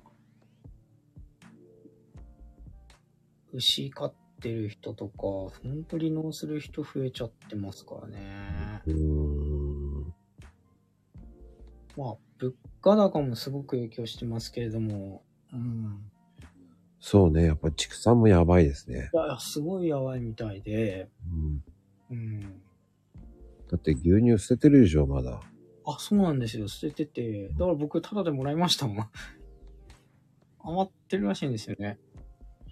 そう売れなくて。それをどうにかしないと、もうバターする、作る工場もいっぱいいっぱいなわけでしょ、だって。そうそうそうそう、そうなんですよね。うん。でも、その工場を増設までいかないわけじゃないですか。そうそうそうそうそう。だから本当に、こう、行き先がなくなって、僕がもらったりとか したんですけど。あの、捨てないでバターにしてほしいって思うんですけど、1日、えっ、と、100トンぐらい捨ててるんですよね。うん。一つの酪農家に対して。だから、ただで配るほどあったんですよね。うんうん最最北の方で。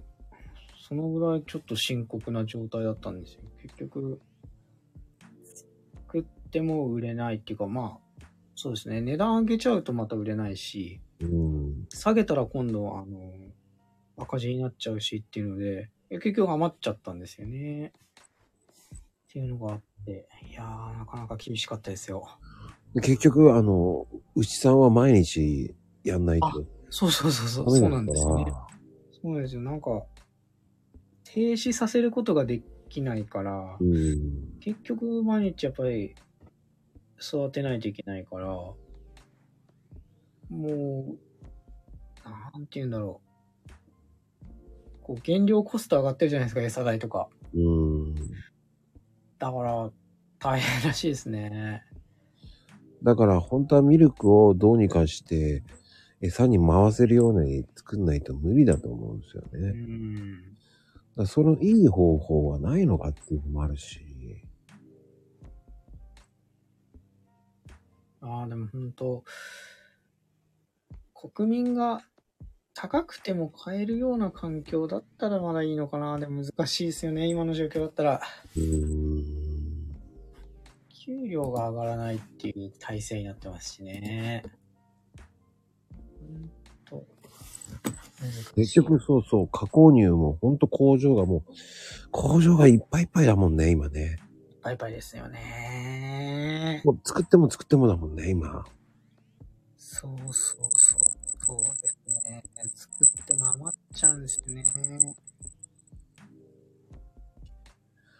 でもバター上がってる、チーズ上がってる。でも値段は上がってるんですよね。そうそうそう。値段は上がって、でも、値段上がっても、こう消費量が全然増えてるわけじゃないから、結局やっぱ節約しちゃって、そんなたくさん買わないですもんね。そう。うん。いや、もうね、世界的にバターは、だから、あの、本当にあるんですよ、需要が。うんうんうん。ただ、えっ、と、日本は輸出してないから、うん、してないですよね。だからバターをね、輸出するほどの、えーうん、でもね、多分国産バターって多分売ったら売れると思うんですけど、うんうんただ、それに対する単価が合うか合わないかって言ったら合わないんですよね。あれでしょうね。うん。北海道のバターとか、きっと、美味しいとは思うんですけどね。うん、たきっと値段が合わないと思いますよ。うん。で値段が合うように設定してあげたらね、変わるかもしれないけど。そうですね。結局、バターを、そうんの、貨物で送るってことになると、うん。莫大な金が動くわけですよね。そうですね。莫大な金動いちゃいますよね。だから、それを、やっぱペイできるぐらいの価格で売るっつったら、あまあ今度売れるかなって感じですもんね。うん。うん。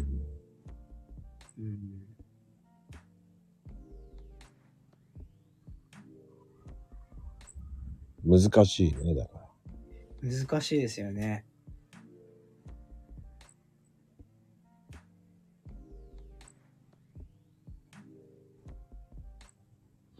あの、本当に、その、うん、どうなんだろうな。まあでも輸輸出も、車の方が儲かるからね、どう考えても。ああ、いや、そうですね。車の方が、儲かりますよね。やっぱり日本の、まあ、車の輸出のイメージありますからね。うん。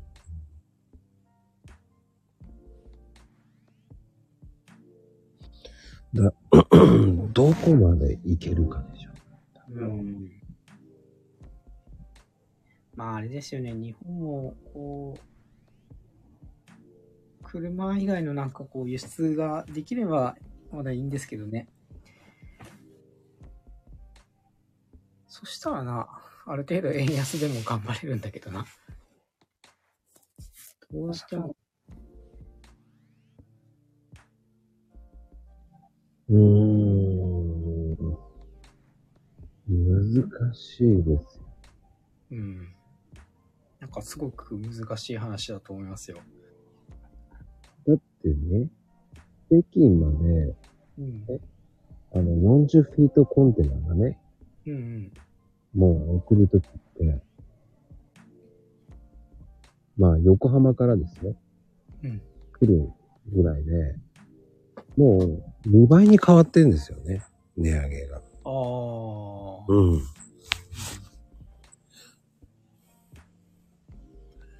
だから、もう、半端ないんですよ。うん。それを考えて儲かるかって言ったら難しいですよね。うーん儲からなかったら結局、 まあ、やっても意味がないから、結局やれない、できないっていうふうになっちゃいますからね。うん、ただ空輸の方が儲かるのかなと思うけど、空輸も難しいからね。お金かかるかな。 それはそれで。うん。やっぱり島国のあれなのかな辛いところなのかなっていう感じですよね。うーん。うん。で、まあ、陸路だったら、まだいいのかな。結局ね、輸入は申告して審査があって、検査があって、貨物確認があって、納税して輸入許可があって、貨物引き取りっていうわけじゃないですか。うんうん。そこまでの工程がめちゃめちゃ大変じゃないですか。いや、大変でしょうね。うー一ん。般的には、まあ、難しくてできないですよね。うん。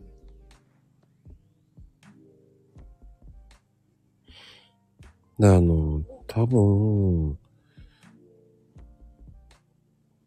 難しいかな、やっぱり。やっぱ難しいんじゃないですかね。うんうん。やっ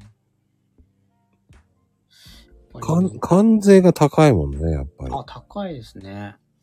うん。だってあ、ー関税、消費税、地方税、うん。税なるほど金高いですからね。そうそうそう。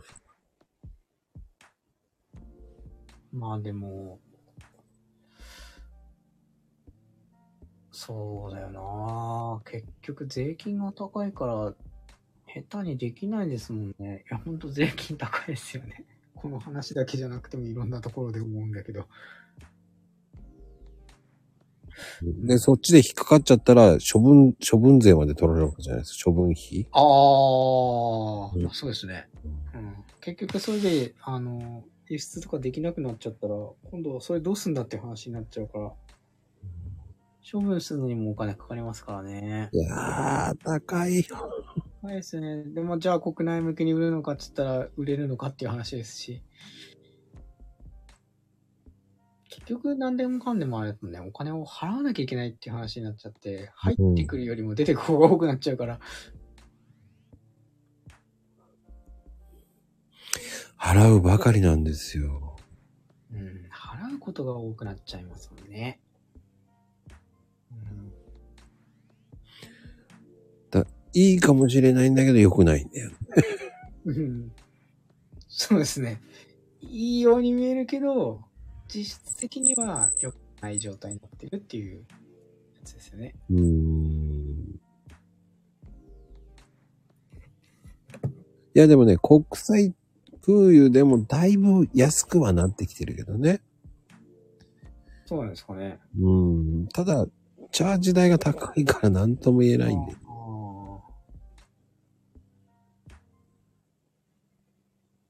そっか。でも21キロ未満でしょ大体って基本的に。そうなんですか安いっていうのは。うん、 21キロ未満だったら大して持っていけないから。ああ。安いって言ってもね、安いのは。まあう。ん。でも、バターったら、もうトンでしょだって。加工すだるからと。、うん、その20とかそういうレベルではないですね。うん、チーズの方がもっと高く感じるもんな。うん。ねえ、加工しないと、うん、でも加工か。もう関東の方がどうなんでしょうね。利能率高いのかな。いや、高いんじゃないですかね。高そうな気がします。だって、あ北海道はまだ、あの、なんていうか、代々農家み、農家っていうか、畜産農家とか、酪農農家とか、なんかもう、ずーっと家族でやってるところとかあると思うんですけど、うん。北海道だってそれしか仕事ないみたいな人いいるので、きこう関東だったら他にも仕事があるから、うん。うん。あ、そうですね。メガ農家増えてますね、北海道は。うん。いや、結局法人化しないとね。うん。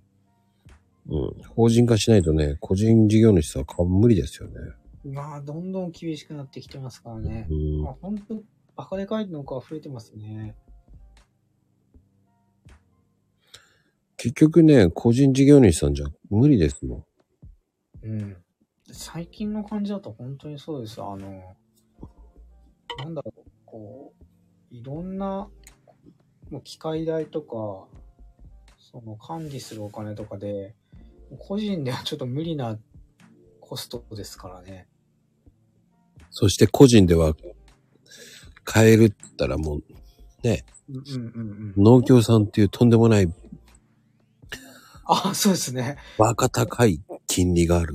そうですね。農家さん、のあ農協さんがまたえぐいですからね。って言いますね。農協は本当に何でも高いですから。うん。でも、あのーまた農協さんにこう、頭も上がらないし、やっぱり個人でやると辛いみたいですね。うん。あとね、そう。それでやめようとしてんの、インボイス制度かな。ああ、今すっごい話題になってますよね。あれはなんでインボイス制度、インボイス制度をやるんだと思いますよね。うーん。うん。あれのおかげで、あの、辞める農家さんが増えていきますよ。ああ、うんインボイスは。いやー、そうですよね。うん。うん結局インボイスしないと、そうだ、今すごいなんか、まあ農家さんに限らず、個人事業主とかやってる方とかも、結構インボイスでめんどくさいって言ってますもんね。めんどくさい。うん。何でも取ろうとしちゃってるからね、インボイス。で、一番、一番本当に大打撃が出そうなのが、まあ、えうん声優さんとかですよね。ああ、そうなんですか。うん、声優さんもインボイス制度を取られますから。ああ、そうなんだ。声優さんは本当厳しい時代になりますよね。へえ。うん。あれはね、そろ撤回しないともう無理だと思いますよ、あれ。うん。なかなか個人の方、厳しいですよね。うんうんあの。受け取り側も負担側もインボイス制度しなきゃいけないわけだ。結局両方に負担が来るってことですよね、あれだと。うん。うんまあ、誰得なんですかね。いや、国が得するのか、 結局。いや、国が巻き上げですよ、結局。まるっきり国が得しちゃう実質増税みたいなもんですよね、したら。うん、取れるもん取ろうとしてそる。れでも取ろうってことですもんね、結局。うん。うだから何が強いかってサラリーマンしか強くないじゃんって思っちゃうんです。ん。まあ、そういうことになっちゃいますよね。うん。うんまあ、でもなんだかんだ結局増税しかしてないですからね、いろいろと。 なんか減税になったものって何もないですよね。あ、新ニーサぐらいですか それだけですよ。これだけですよね。なんか結局、いや、あまあ新ニーサは嬉しいけど、なんか結局、解約の方が多いんですよね。でも、あれれ、でもあれ、新ニーサって、あれ、新ニーサはいいと思いますよ。でもあれずるくないですかでも、儲かった時を、あの、うん要は売った時税金取られるわけじゃないですか。え、売ったら税金取られるんですか多分そうでしょう。いや、ちょっとまだ詳しい中身まで僕は把握してないんですけど、そうなんですか結局取られるでしょう。えー、あ、取られないの取られないはずです。ほうほう、それならいいけど。ただただ、ただ僕、その新、ニーサはいいんですけど、新ニーサではない別の、その例えばインボイスとか、うん。他の制度の解約が結構多くて、トータルで 解約の方が多いんじゃねえのっていうふうに思っちゃって、そうなーっていうのはありますね。うーん、でもね、どっちかって見てると、結局投資しろって言っても、これじゃ幸先ねえと思いますよね。うんうん、そうそうそう。その、そうなんですよ。投資する会社がなくなってくるんじゃ意味がないし。そうそうそう。そうですよね。うん。投資する会、投資できる対象となるものがなくなっちゃったら意味ないですよねい。や、これじゃなくなりますよ。そう、その魅力的な投資対象がなくなっちゃうっていうのが嫌ですよね。うん。だかうん。らそこなんですよ。うん。そこだから、うん。いやー、無理でしょ、年寄りなんて。あ、ヘイトさんだ。あ久しぶりです。年寄りは無理ですよ。いやー、本当ですよね。うん。それにあれじゃないですか、あの、投資をするにしても結局米国株とかになっちゃうから、日本の会社には多分投資する人あんまりないですよね。ない。そうなっちゃうと全然あれですよね、あの、日本の会社を支えるような形にはちょっとならないですよね。だから 残念ですよね、実際。非常に残念。だと推し枠が増えて、嬉しいのは嬉しいですけど、結局みんな米国株とかに投資しちゃうんだろうなー っていう。うーん。いや、本当にきつい時代ですよ。そうですね。だから、これから数年後の日本経済は本当になんか、ダークですよね、見通し。いや、ダークですよ。だから、こう、日本が良かった時代っていうのがあんま信じられないですもん。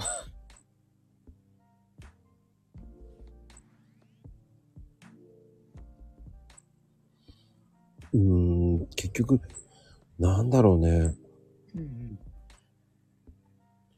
結局、インボイスって本当めんどくさいですよね。8%と10%の税ごとに金額やんなきゃいけないわけじゃん。うんうんうん。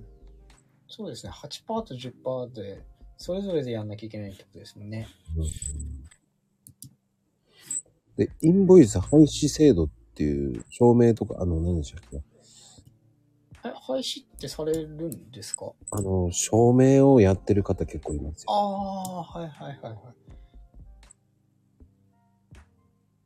いやー、でもなんか、こういうのって、うきっんと。廃止はないんでしょうね。いやなんか、一度こう、できたこう、増税の制度って絶対廃止ってしなさそうじゃないですか。うーん。なんか、うーん。だってなんか取れ、取れる制度を作ったら、取らない制度に戻すっていうのなんかなさそうな気がして、なんか消費税もずっと上がり続けてるし、でも一度できたものをなんかなくすってことってなんかないような気がするんですよね。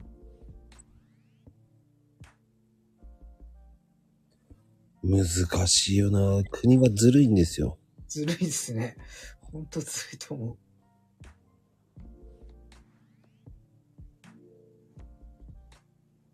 だよね。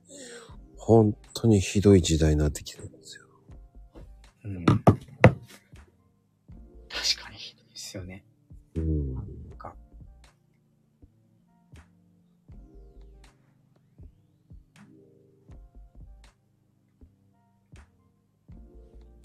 そうそうそう。ガソリンの二重課税も意味がわからないしね。ああ、そうそうそうそう。確かにそうですね。ガソリンの二重課税も意味わかんないですよね。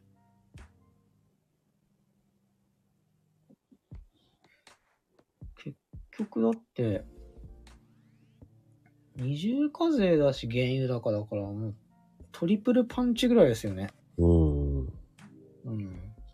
だ何がしたいのと思いますよ。うん。もう本当全般的に取られてばっかりっていう感じですかね。うん。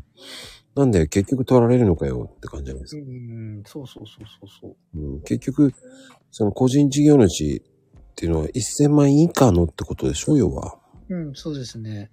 うん。でもなんか結局、そういう人たちから結局取っちゃうわけですよね。なんか、余計こう苦しめるだけのような気がするんですけど。いやー、本当に波乱万丈ですよね。本当いろ、で令和のもね、今。本当でもあれですね、本当こう、いろいろありすぎですよね。まあ、相場の方もすっごい、まあ、混乱してますけど、日本の経済も、そういうシステムもすっごい混乱してますよね。うん。あれはまあ、もうほんと厄介な制度。うん。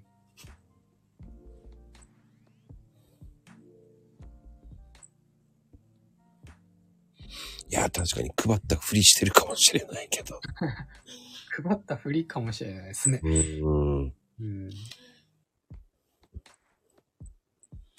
そうそうそう。なんで、そう、タバコ税も上げて、うんうんうん。でもタバコ税上げたところで、やめていく人が多いのに、値上がって、結局増えないわけじゃないですか。そうですよね。結局増えないですよね。うん、うん。そういうのを、ね、発泡税もそうじゃないですか、酒の。ああ、そうですね。酒とかもそうですよね。あれでも、第3、第4、第5って企業努力してるわけじゃないですか。 なんか、増税に合わせてどんどんどんどんこう、それに合わせる形ですからね。なんか報われない努力をさせられてる感じですよね、企業は。企業はね、まあ、昨日は、あの、ね、あの、薬剤師さんがそういうことを言ってましたけど、薬のね。ああ、昨日そうですね。薬剤師さんでしたね。うん、あんな、ねえ、やっぱり血圧を下げる薬がもう10円台なわけですよ。うんうんうん。それをね、薬が作るかったら作んないでしょって。作んないですよね。うん、結局そこで安くしてね、払うのを減らさせようとする。そういうふうに安くしろ、安くしろっていう。それも、だから日本の薬っていうのは、増えるわけがないわけじゃないですか。うん。ね、新薬なんか作れるわけないじゃないですか。うん、まあそうですね。結局国の負担がかかるからって。うん。じゃあね、あの政治家さんたちに言いたいんですけど、自分たちは給料減らしてるんですかって言いたいんですよ。うん。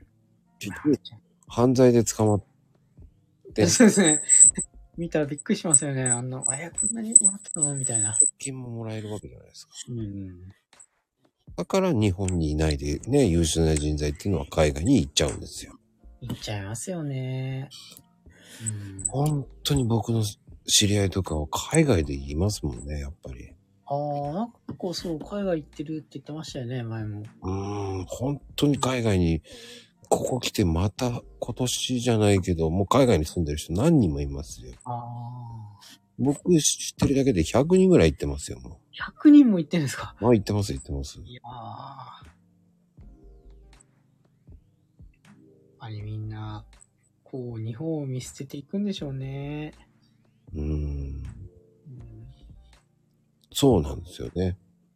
苦しんでるのに政治家が自分たちの給料を減らさないわけじゃないですか。うんそうですよね。そうなっちゃうと、やっぱり少しでも取られない方向に行っちゃいますからね。で、やっぱり海外の方に行っちゃうっていう、まあ自然な流れですよね。そうですよ。うん、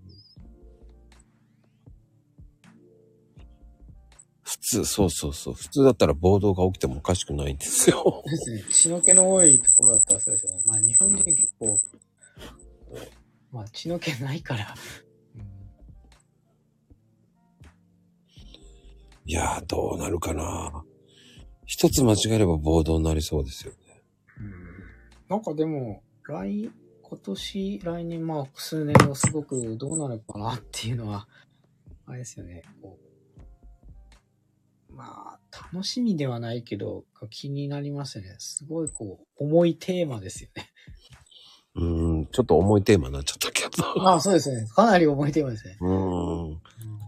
まあ、でも、やっぱり、ちょっと投資と経済の話で切っても切れないじゃないですか。どうしても、今ってそういう、うん、そういう状況だから。半年前に話した時と変わってるかったら、うんいやー、もっと行くだろうっつって150円近くまで行きましたからね、結局。ああ、そうですね。うんそうだ、そうだ。半年前の時はちょうど、もう超円安、あ、そうだ、そうだ、円安で、物価がすごい上がり始めてた時で、うーん。そうだ、そうだ、原油価格とかすごい上がってた時でしたよね。うん。うん。そういう話をしてたわけですからね。そうですね。でも今まさにものすごい物価が上がっちゃって、もうリセッションでしょっていう感じですからね。 うん。まあ今までがね、ちょっと物価が安すぎたっていうのも、まあちょっと今まで安すぎましたけどね。うん、これが普通の水準なんだと思うんですよ、僕は。うんやっぱりそれぐらい水準ないと給料上がっていかないですから。まあそうですね。うんだでもここ30年給料が変わってないのもちょっと異常なんですよ。異常ですね。うん。だそれがね、こう、ダメなんですよ、本来の。うん。そこで本来の給料、物価になっそう。給料がね、上がんないのはね、うんうんうん。やっぱそれはちょっと政治家さんがね、もらいすぎな面もあるから。うーん。せめて、その、せめてですよ、500万円以下の人たちをね、安くしない限り無理ですよ。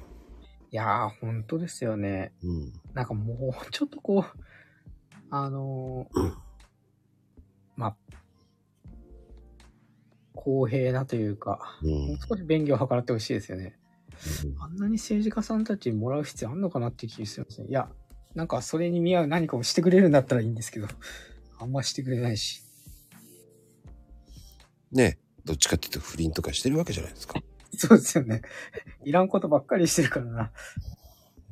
当に。それに対して、どれだけどうなんだよって思うしね。うん。そうですね。せめてね、1000万円以下ですよ。いや、せめてそのぐらいにしてほしい。なんでみんなあんなにもらってるのか。もう俺は不思議です。いや、不思議ですよね。うみんん。国民みんな不思議に思ってますからね。いや、ちょっとブラックすぎるけど。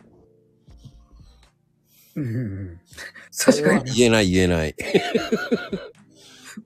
まゆみちゃん、言えない。 でも、それが教訓になってない。うんうん。教訓、一人でもそういうことがあったわけだから、ああ、まあ確かにそうでしたね。うん。教訓になってない。そこでウニを出しましょうっていうのをない。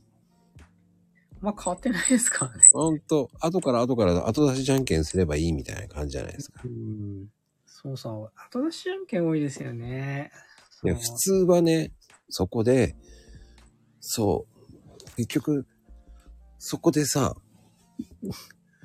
国家予算を使ってるわけですよ。うんうん。それに対して、ねえ、うん。使っちゃってるわけじゃないですか。うん。そこで、そういう人たちを排除しますって言ったのに排除しきれてないじゃんっていうね。そうですよね。うーんうんまあ、それなのに、と思いますよね。うん。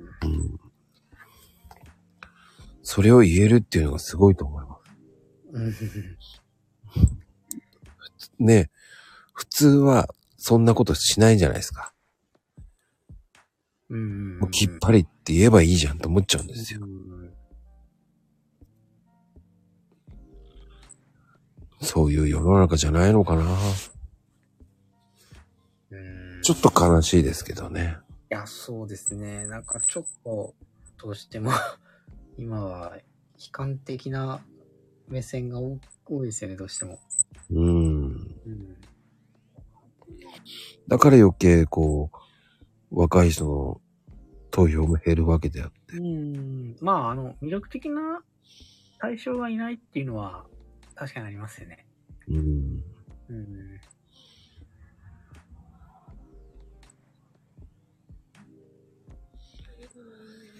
まあそうなってほしいですよ。本当に。うん今年、2023年は。そうですね。23年ですからね。ちゃんとも。今年はどうなるかな。僕としては投投資が、 もうちょっと相場環境が回復してほしいけど、まあ無理だろうなって思ってますけどね。うん。うん。横ばいでしょうね。横ばい、うん、横ばいならまだいいんですけど、 まだ下がるのかなっていうのが、嫌だな。それ、うん、下がりそうな雰囲気も出てませんかだって。出てますね。 出てます、出てます。うん、とりあえずその、上がりそうな雰囲気は全くないっていう。いや、どうなるかな全然上がる見通しないんですけど、僕の中では。もう相当、あの、掘っていくかなっていう感じですよね、僕の中では。どうかな難しいよなうん。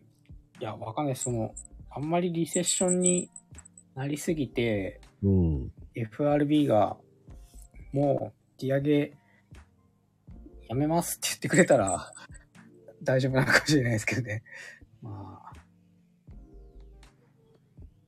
うーん。多分ですよ。僕の予想的には上がるとしたら5月です。 5月ですか。うん。うん。って思ってますけど。うん。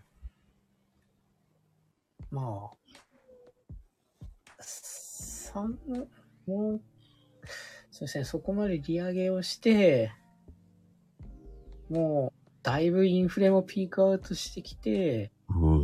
もういいかなみたいな感じですかね。うん。うんだから5月ゴールデンウィーク終わったあたりからよくはなっていくと思うんですけど。まあ、さすがにまあ、あんまりあんまりその、脱新経済にダメージをあげ与えちゃったら、ちょっと利上げもペース緩めないと、さすがに上げ続けるわけにもいかないかなと思いますけどね。いや、ほんと、そこまで耐えていきたいです。いやー、耐えるしかないですよね。あるしかないですよね。うん。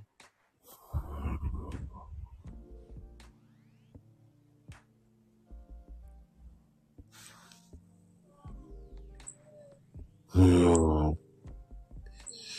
ーん、なんとも言えないよな。 予な想んとも言えないですね。ほんと。ほんとなんとも言えないかなとは思うんですけどね。でも今は本当にそういう時期ですよね。なんか。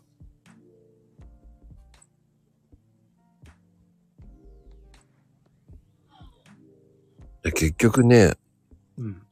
上がってるところと上がってないところってよく見るとでも、うーん、ちょっとな、予測できねえな。うん。いや、まあ確かに上がってるところもあるっちゃありますけどね。きうん。ただ僕もあんまりあの、個別映画やってないから、あんまりそっち得意じゃないですよね。うーん。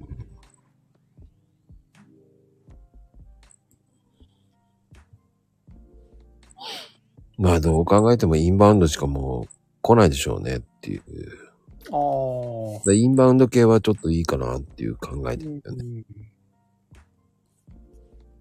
そうですね。まあ、マンドの方はこっちで消費をアダプトしてくれるだろうから、そっちは潤いそうですよね。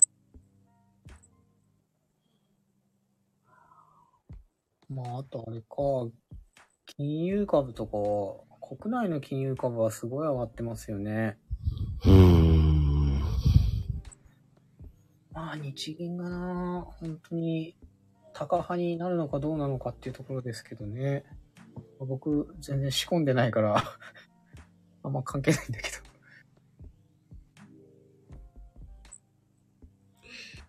いやー、なんとも言えねえな。うん。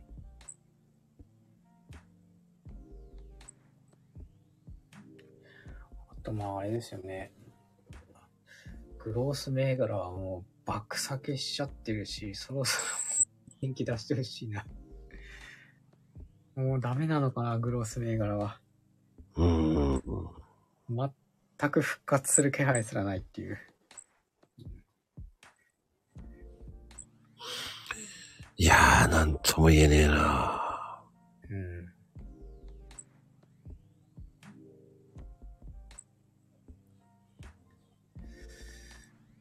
まあでも、そうですね。うーん、今月も結構経済指標がいろいろ多いから、また今月も結構荒れそうですね。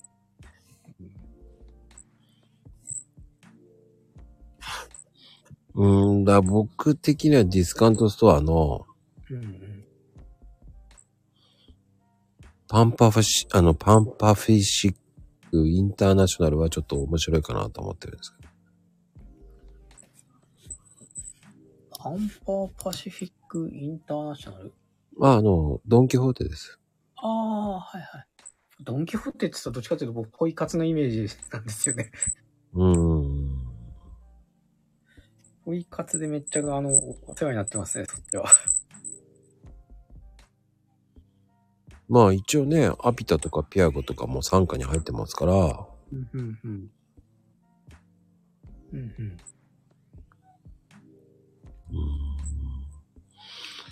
その辺がね、どうなるか。うん。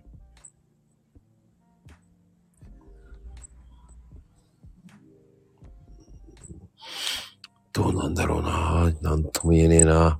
いや、なんとも言えないですね。本当今混沌としてるんで、本当やっぱり、耐えていくしかないですよね。うん。耐えて、いつまで耐えればいいんだってなりますからね。そうですね。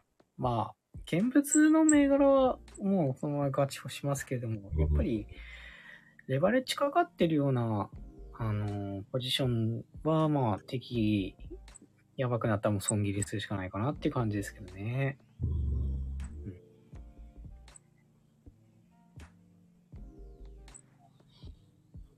ポイ活の話で盛り上がってますけど。ぽい活ですか。うーん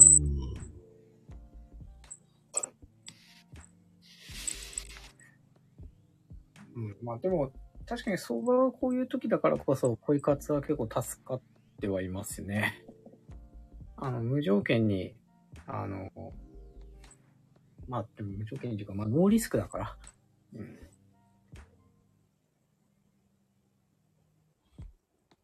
難しい。ポイ活した方がいいのかって感じもあるけどね。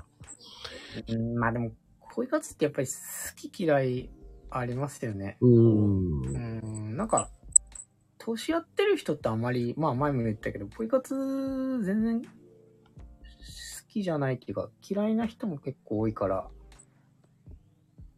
まあ確かに、投資ほど派手じゃないですからね、ポイ活って。あの、NFT のポイ活より、あの、NFT のポイ活ってあったじゃないですか。あありました、ありました。あれよりかは歩いてポイ活の方がいいかもしれないけどね。うん。歩いてポイ活もやってますけどね。うん。あっちの方がまだね、僕いいと思います。あの NFT、こ今後ね、NFT はね、ちょっともう見えないです。まあ、暗号資産系全体的にちょっとあれですからね。仮想通貨系ちょっと本当に、怖い、怖い。本当に怖い。本当に今はちょっと、微妙ですね。うーん、そうですね。ビットコインなんてすごい下げましたよね。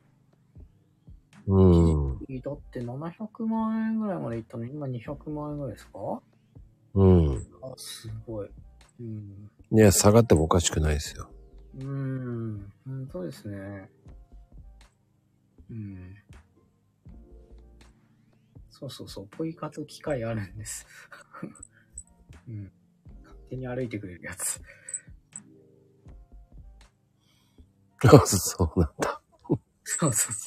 あの、USB につないだら、あの、振り子機があって、携帯をゆらゆら揺らしてくれるんですよね。で、自分が歩かなくても歩いたことになるっていう 自動ポイ活キーを持ってるんです。そうなんだ。そうなんですよ。しかもそのブログの記事まで書いてしまったっていう。それ大丈夫なんですか って思うよね。 わかんないっす。あのー、いや、なんか、ポイ活もほんといたちごっこで、なんか、こう、対策とかやっぱされちゃうんですよね。あんまり流行ると。そういう裏技的なやつが。言っちゃうとね。うん。でも、ブログとかで書いて広まると、対策されちゃったりとかっていうのはありますね。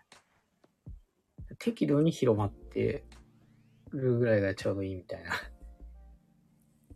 ああ、ステップン。いやー、ステップンってもう、やば、まあ、やばいですよね。 ありましたね。僕はやってなかったけど。うん。あれはもう半分かそってますよね。うん、だって、あれ、一時期の1000、1000分の1ぐらいまで下がったんじゃないですかね。うんどうなんだろう。うんいや、相当落ちてるはず。だですよね。うん。だって、あのー、ツイッターとかでも全然見かけなくなりましたもん。一時期なんか、すごいやってる人多かったですよね。えなんだっけな。もう、あんまり投資やってない人も参入するぐらい、やってましたよね。やってたんだ、ヘイちゃん。だいたいスレットコ、スレットコインじゃないですか。あの、ステップンじゃないんじゃないですか。あ、そうか、ステップじゃないのね。ステットコインか。スレットコインは、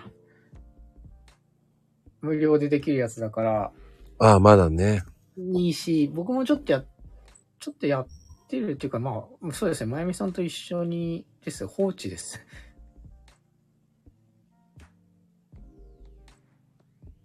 いや、トリマの方がまだマシです、本当に。トリマも、そうですトリマ一時期やってたんですけどね。うんトリマも、もうトリマの方がまだマシでしたね。うん、うん、言葉悪いけど、うん。もうステップはもう、もう、もう、この時間だから言っていいか。どうですかね言っていいんですかねなんとも言えないと思う。ステップでもなんともいないいやー、なんか言ってもいいのかなっていう。いや、結構ステップン、いや、ほんと流行ったじゃないですか。うん。あ、うん、そうですね。僕もそう思います。僕もそう思ってます。えっ、と、それは、えっ、と、もう半年前から思ってました。 そうですね。いや、あの時点からもうなんか怪しか、怪しかったですよね。うーん、うん、うん。僕はもうね、その話したじゃないですか、さ半年前し。ました、しました。うんいやー、これはもうやめた方がいいよと思うぐらいでしたからね。そうそうそうそうう。ん、もう言ってたよね、本当に。この時間だからもう言っちゃうけどね。もうこの時点だからいいと思うんですけど、うん。あの時はかなり盛り上がってたんですけど、もうあの段階でちょっとやばい感じでしたよね。うんうん。だからそれやるんだったら、本当は3月ぐらいですよね。 そうですね。ね、あれで、我々のその第2弾の時に売ってないともうアウトですあもうあそこで売ってないと思うと、あの辺で始めたらもうダメですよね。あの辺は絶対始めちゃいけない危険ゾーンですよね。危険ゾーンでしたよね。うーん。で、そんな何十万もする NFT ですかうーん。何足も買ったりするのちょっとなと思いました。ういたね。ん、いましたね。うーん。それだったらもう地道に投資信託でいいですよ。いやー、僕も、あ、これは絶対危ないと思ってました。うん。ダメだと思いましたよね。うんうん。だから結局、すね、それをずっと続けてるならまだしもね。うんうんうーん、だってもう、去年の今頃から始めた人結構多かった。うん。よかったですね。もう3月じゃないともう、もう売っとかないともうダメだよなと思いましたからね、あれは。そうですよね。うん。なんか、すいや、ここまで下がっちゃったらもうあれですよ。もうオワコンですね。もうワコンですよね。うん。フレアね。フレアもあったね。あ、僕、フレアって知らないかもしれない。あ、そうなんですかうん。フレアって知らないな。ランニングとか選んで。へえ、そうなんですね。うん。え、これって歩く系じゃないんですかフレアって。歩く系ですよね、フレアって。あれ、ツイツイートコインじとまた違うんですね。車移動でもいけるんだ。いや、でもそうなんですよね。スイ、スイ、スウェットコインって、結局貯めてどうすんだみたいなところがあるんですよね。結局、暗号資産はもう難しい時代になってきてますよね。うーん、かなり厳しいですね。うん。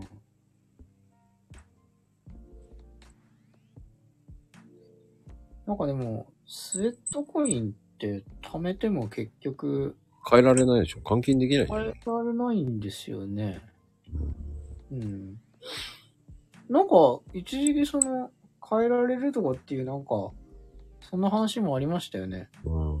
でも変えられるんですかね僕あんまり興味なかったんで、全然調べてないんですけど、でもあのスウェットコインって貯めたとしたって、どんなに貯めて、お何ドルみたいな価値とか表示されるけど、売れないんじゃしょうがないですよね。あれね。うんそれで多分、こう、頑張らさせてたんじゃないんですよ。あー、あれじゃないですか。そういう風に見えとけば、うん。せいでる気がするからじゃないですか。そんな、そんなもんですよね。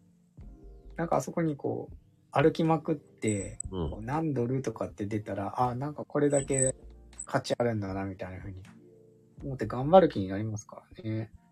うん、それが魔法じゃないですか、やっぱ。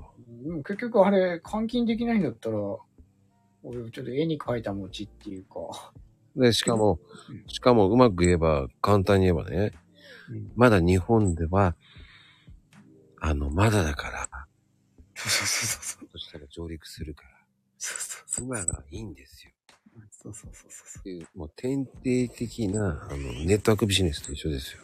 う。魔法の言葉でね、それこそ。うんだから、まだなんだよって。うん今のうちが、みたいな。うんそんな歌い文句でしたよね。大体ね、あの、すいません。これ基本的なことなんですけど、うんこの時間だからこの時間聞かない人もほとんどなんで、言いますね。大体のネットワークビジネスもそういう感じで言います。そうですよね。海外のもので、えまだ日本では、まだ、だからドルなんですよ。うん。で、そこれが日本になって上陸した時には、バンって行きますからでバンっていきますからって。はい。うん、確かに、えー N、N、N スキンっていうのがあったんですけど、まあ半分言ってますけど、うん。僕ね、日本上陸した時に知ってたんですよ。ああ。うん。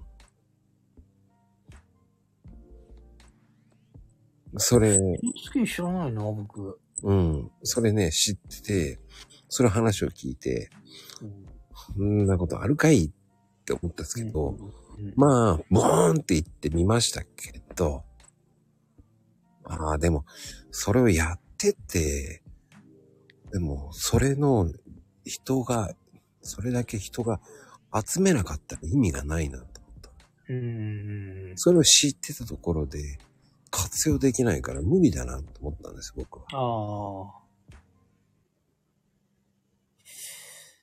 当時なんて、僕、ポイ活とか好きだ、なんですけど、うん。なんでリュウさんやんないのみたいなことを言われましたね。あうの、んスウェスウェットコインとかも。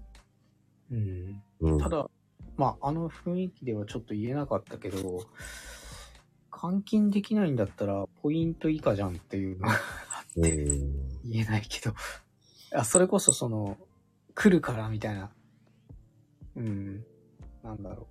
今はまだ日本では上場してないけど、上場したらもう、換金できるし、その時には上がってるから、みたいな話だったんですけど、うん。だから結局、うん結局それがもう結局、その、そういう文句なんですよ。昔から変わってないんですよ。そうこれから、これから日本に上陸するから。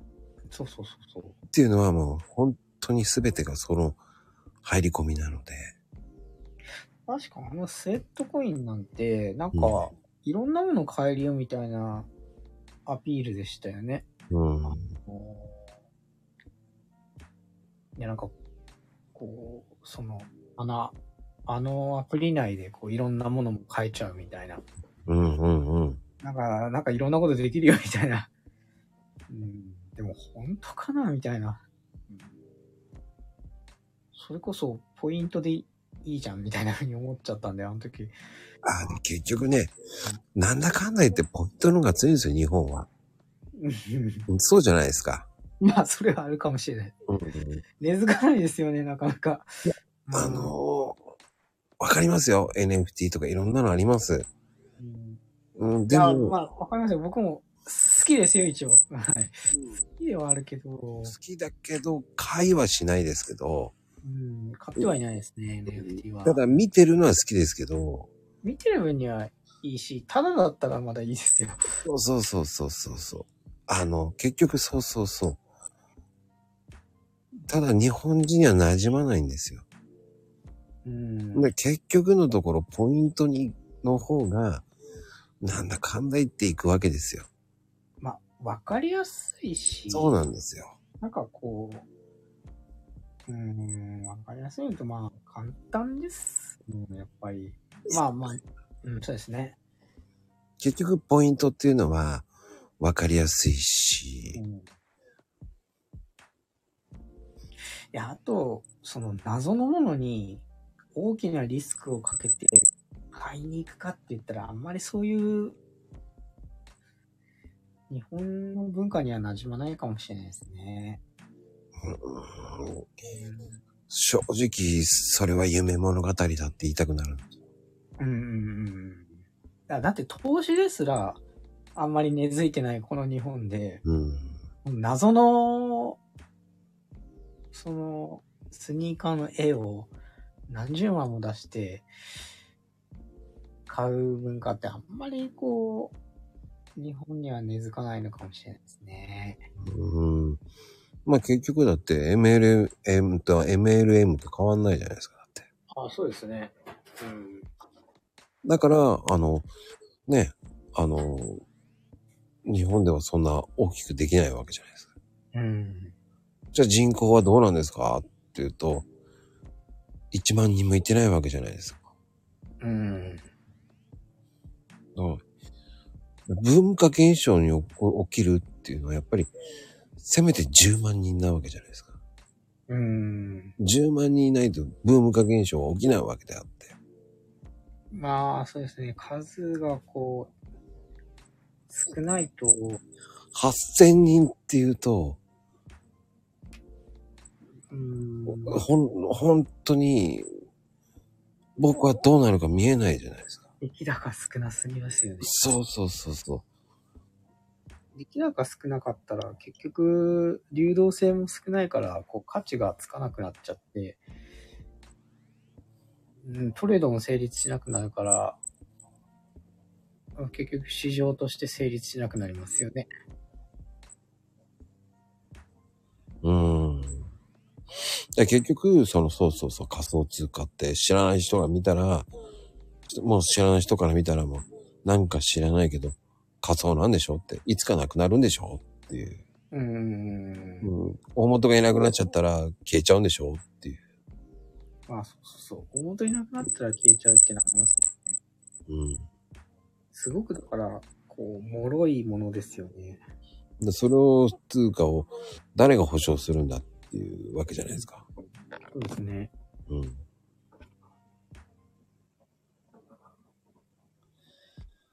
うん。いや、すべて博打だと思いますよ。うん。それを、その、どっちを取るかだと思うんですよ。うん。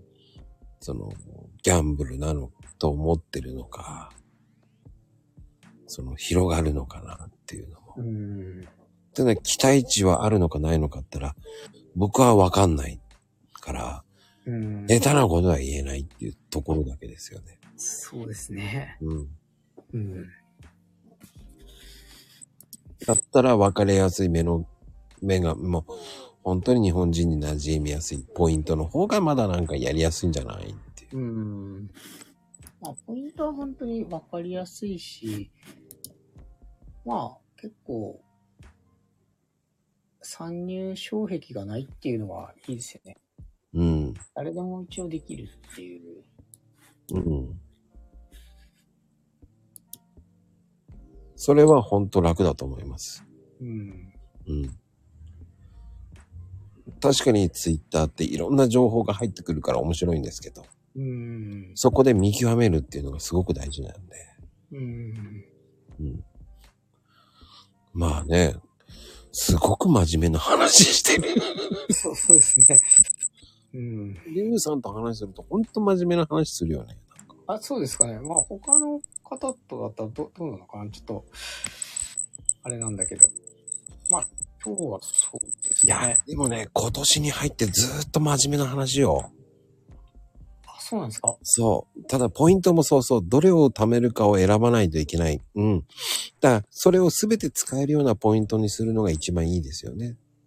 うん、ポイントもなんか、そうですね。いろいろ考え始めたら、話長くなるからちょっとあれですけど。うん。そうそうそう。だから迷うんですよ。うん。 それをね、あの、次第4弾だね。そうですね。ポイントの話すると本当、すごい長くなっちゃうんで。うん、多分それは、あの、えー3月にやりますから。あ、そうですか。はい。出ました。そうね、多く言っても、そうそう、3つぐらいで十分。うんうんうん。まあ、基本に言うと、楽天、T ポイント、D カード。あ、うんそのぐらいですね。あの、それぐらいのポイントさえ押さえて、押さえておけば、うんうん。そんなぐらいですか、先生。そのぐらいですね。楽天に、T か DT、DT ですよね。うん。もそう、うですね今日は覚えて帰ってください。RDT ですよ。ああ、でもポンタムなー RDTP か。あ、ポンタも悪くはない。ローソンだから。うん。でも、その、自分が使うコンビニの方にね。うん。まあ、一番使うメインのやつですよね。そう。だからあの、RT、あの、DP ですね。うんうん。うんうんうん。いいんですよ。楽天しか浮かばない方は楽天で。うんでも、ポンタさんもあるし、D さんもあるし、T さんもあるし。もっと言ったらもっといっぱいあるんですよ。一番最初に作ったポイントカードだったら、ヨドバシさんですから。あ、そうなんですか。そうなんですよへ。えねー。なんだっけなもうちょっと覚えても、らもう覚えてないけどえ。なうん。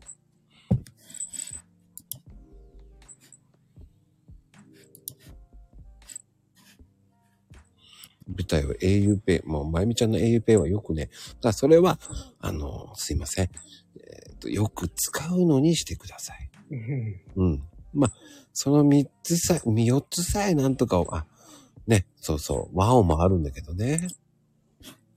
ワオは、あの、ワオがいいっていうのは、あの、JAL カードも一緒なんですよ。あ、ジャルカード僕全然知らないですね、逆に。あ、本当ですか。うんうん。 JAL カードも、あの、ワオポイントの方にも繋がれるので。あ、イオンカードのジャルのやつかなあそうです、そうで。す。あ、そうか。はい。うん、JAL カードってね、ワオもついてるんですよ。それの方がお得です。うんうん。それを知っておくと、今日は、それを覚えておいてくださいね。うんそうなんです。溜まるんです。まあ、皆さんの使用のね、そうそうそうそうそうそう。まあ、えースイカを使ってる人は J ポイントとかありますからね。うん。うんセブンをよく使う方は、ナナちゃんを使ってください。そうなんです。うん。うまく、その、そこをどんどんこう、使えていくね。スイカ北海道では使えない。いや、あの、電子交通機器だったら使えるようになってますね、今。まあ一応、サツドラとか使えますね、スイカ。うん、使えますよね。あと、ツルハか。ツルハも使えますね。あと、マニアックなこと言うと、アマギクに変換することができるんです。 ほうほうほう。まあ、そそういうのを話し始めたら、終わらないんで、 やめときます。うん、うん。まあ、いろんな買い方があるんですよ。そうですね。そうです。甘ギフですよ、甘ギフ。アマゾンギフトですよ。ないいのいいのっていうのんんなんだろいいのって聞こえなかった天岐阜のこと言ったんですよ。アマゾンギフトのこと言ったんですよ、ここちゃん。はい。そうね、ヘイちゃんは天岐阜の王ですから。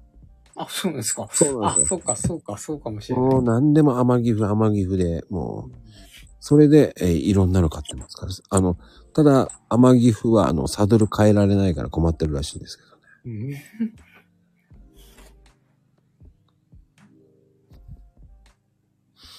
はい。ってなことですよ、皆さん。今日はすごく延長になってしまいましたけど。そうですね。まあ、多分後半は絶対聞かれないと思ってますから。うんうんうんうん。まあまあまあまあ、ちょっと、まあ、そうですね。ただ、内容めっちゃ濃いですね、今日はね。うん、そう、そうなんですかね。まあ、うんちょっと、脱線してしまったか脱な。線して、またすごい、とんでもないこと言ってましたけど。まあ、うん、そうですね。まあ、気をつけた方がいいですよね。はい。次はね、どのポイントが良いかを話してほしいですね。ううんん。。もう、あの、3月き決まってますから。ああ。はい。 3月に、あの、ポイントの話をしないと、本当に。まあでも、ポイントの話は確かにしたいかなとは思いますね。うん。本当は、えっ、と、1月15日にやってほしかったんですけどね。ああ、あの、断られたので、えー3月です。いい。はい。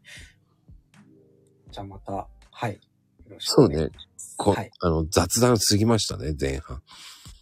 そうですね。ちょっと、 脱線しちゃったかなはい。いや、でも、その1はい時間があったから、こう、内容も濃くなっちゃったっていうので、うんうんうんまあ、実りあるトークだと思います、ね。はい。てなことで、今日はありがとうございました。本当にです。ありがとうございます。はい。では、おやつにカプチーノです。おやすみこっちです。じゃあまた。えっ、と、リュウさんには、あの、あの、ね、えー、マコクルカードを差し上げますのでね。もうこのカードですね。マコクルカード、はい。はいプレミアムになるとあります。あ、じゃあ Amazon で買い物してみます。ではでは、おやすみはいなさい。あ、おやすみなさい。はい。それでは失礼します。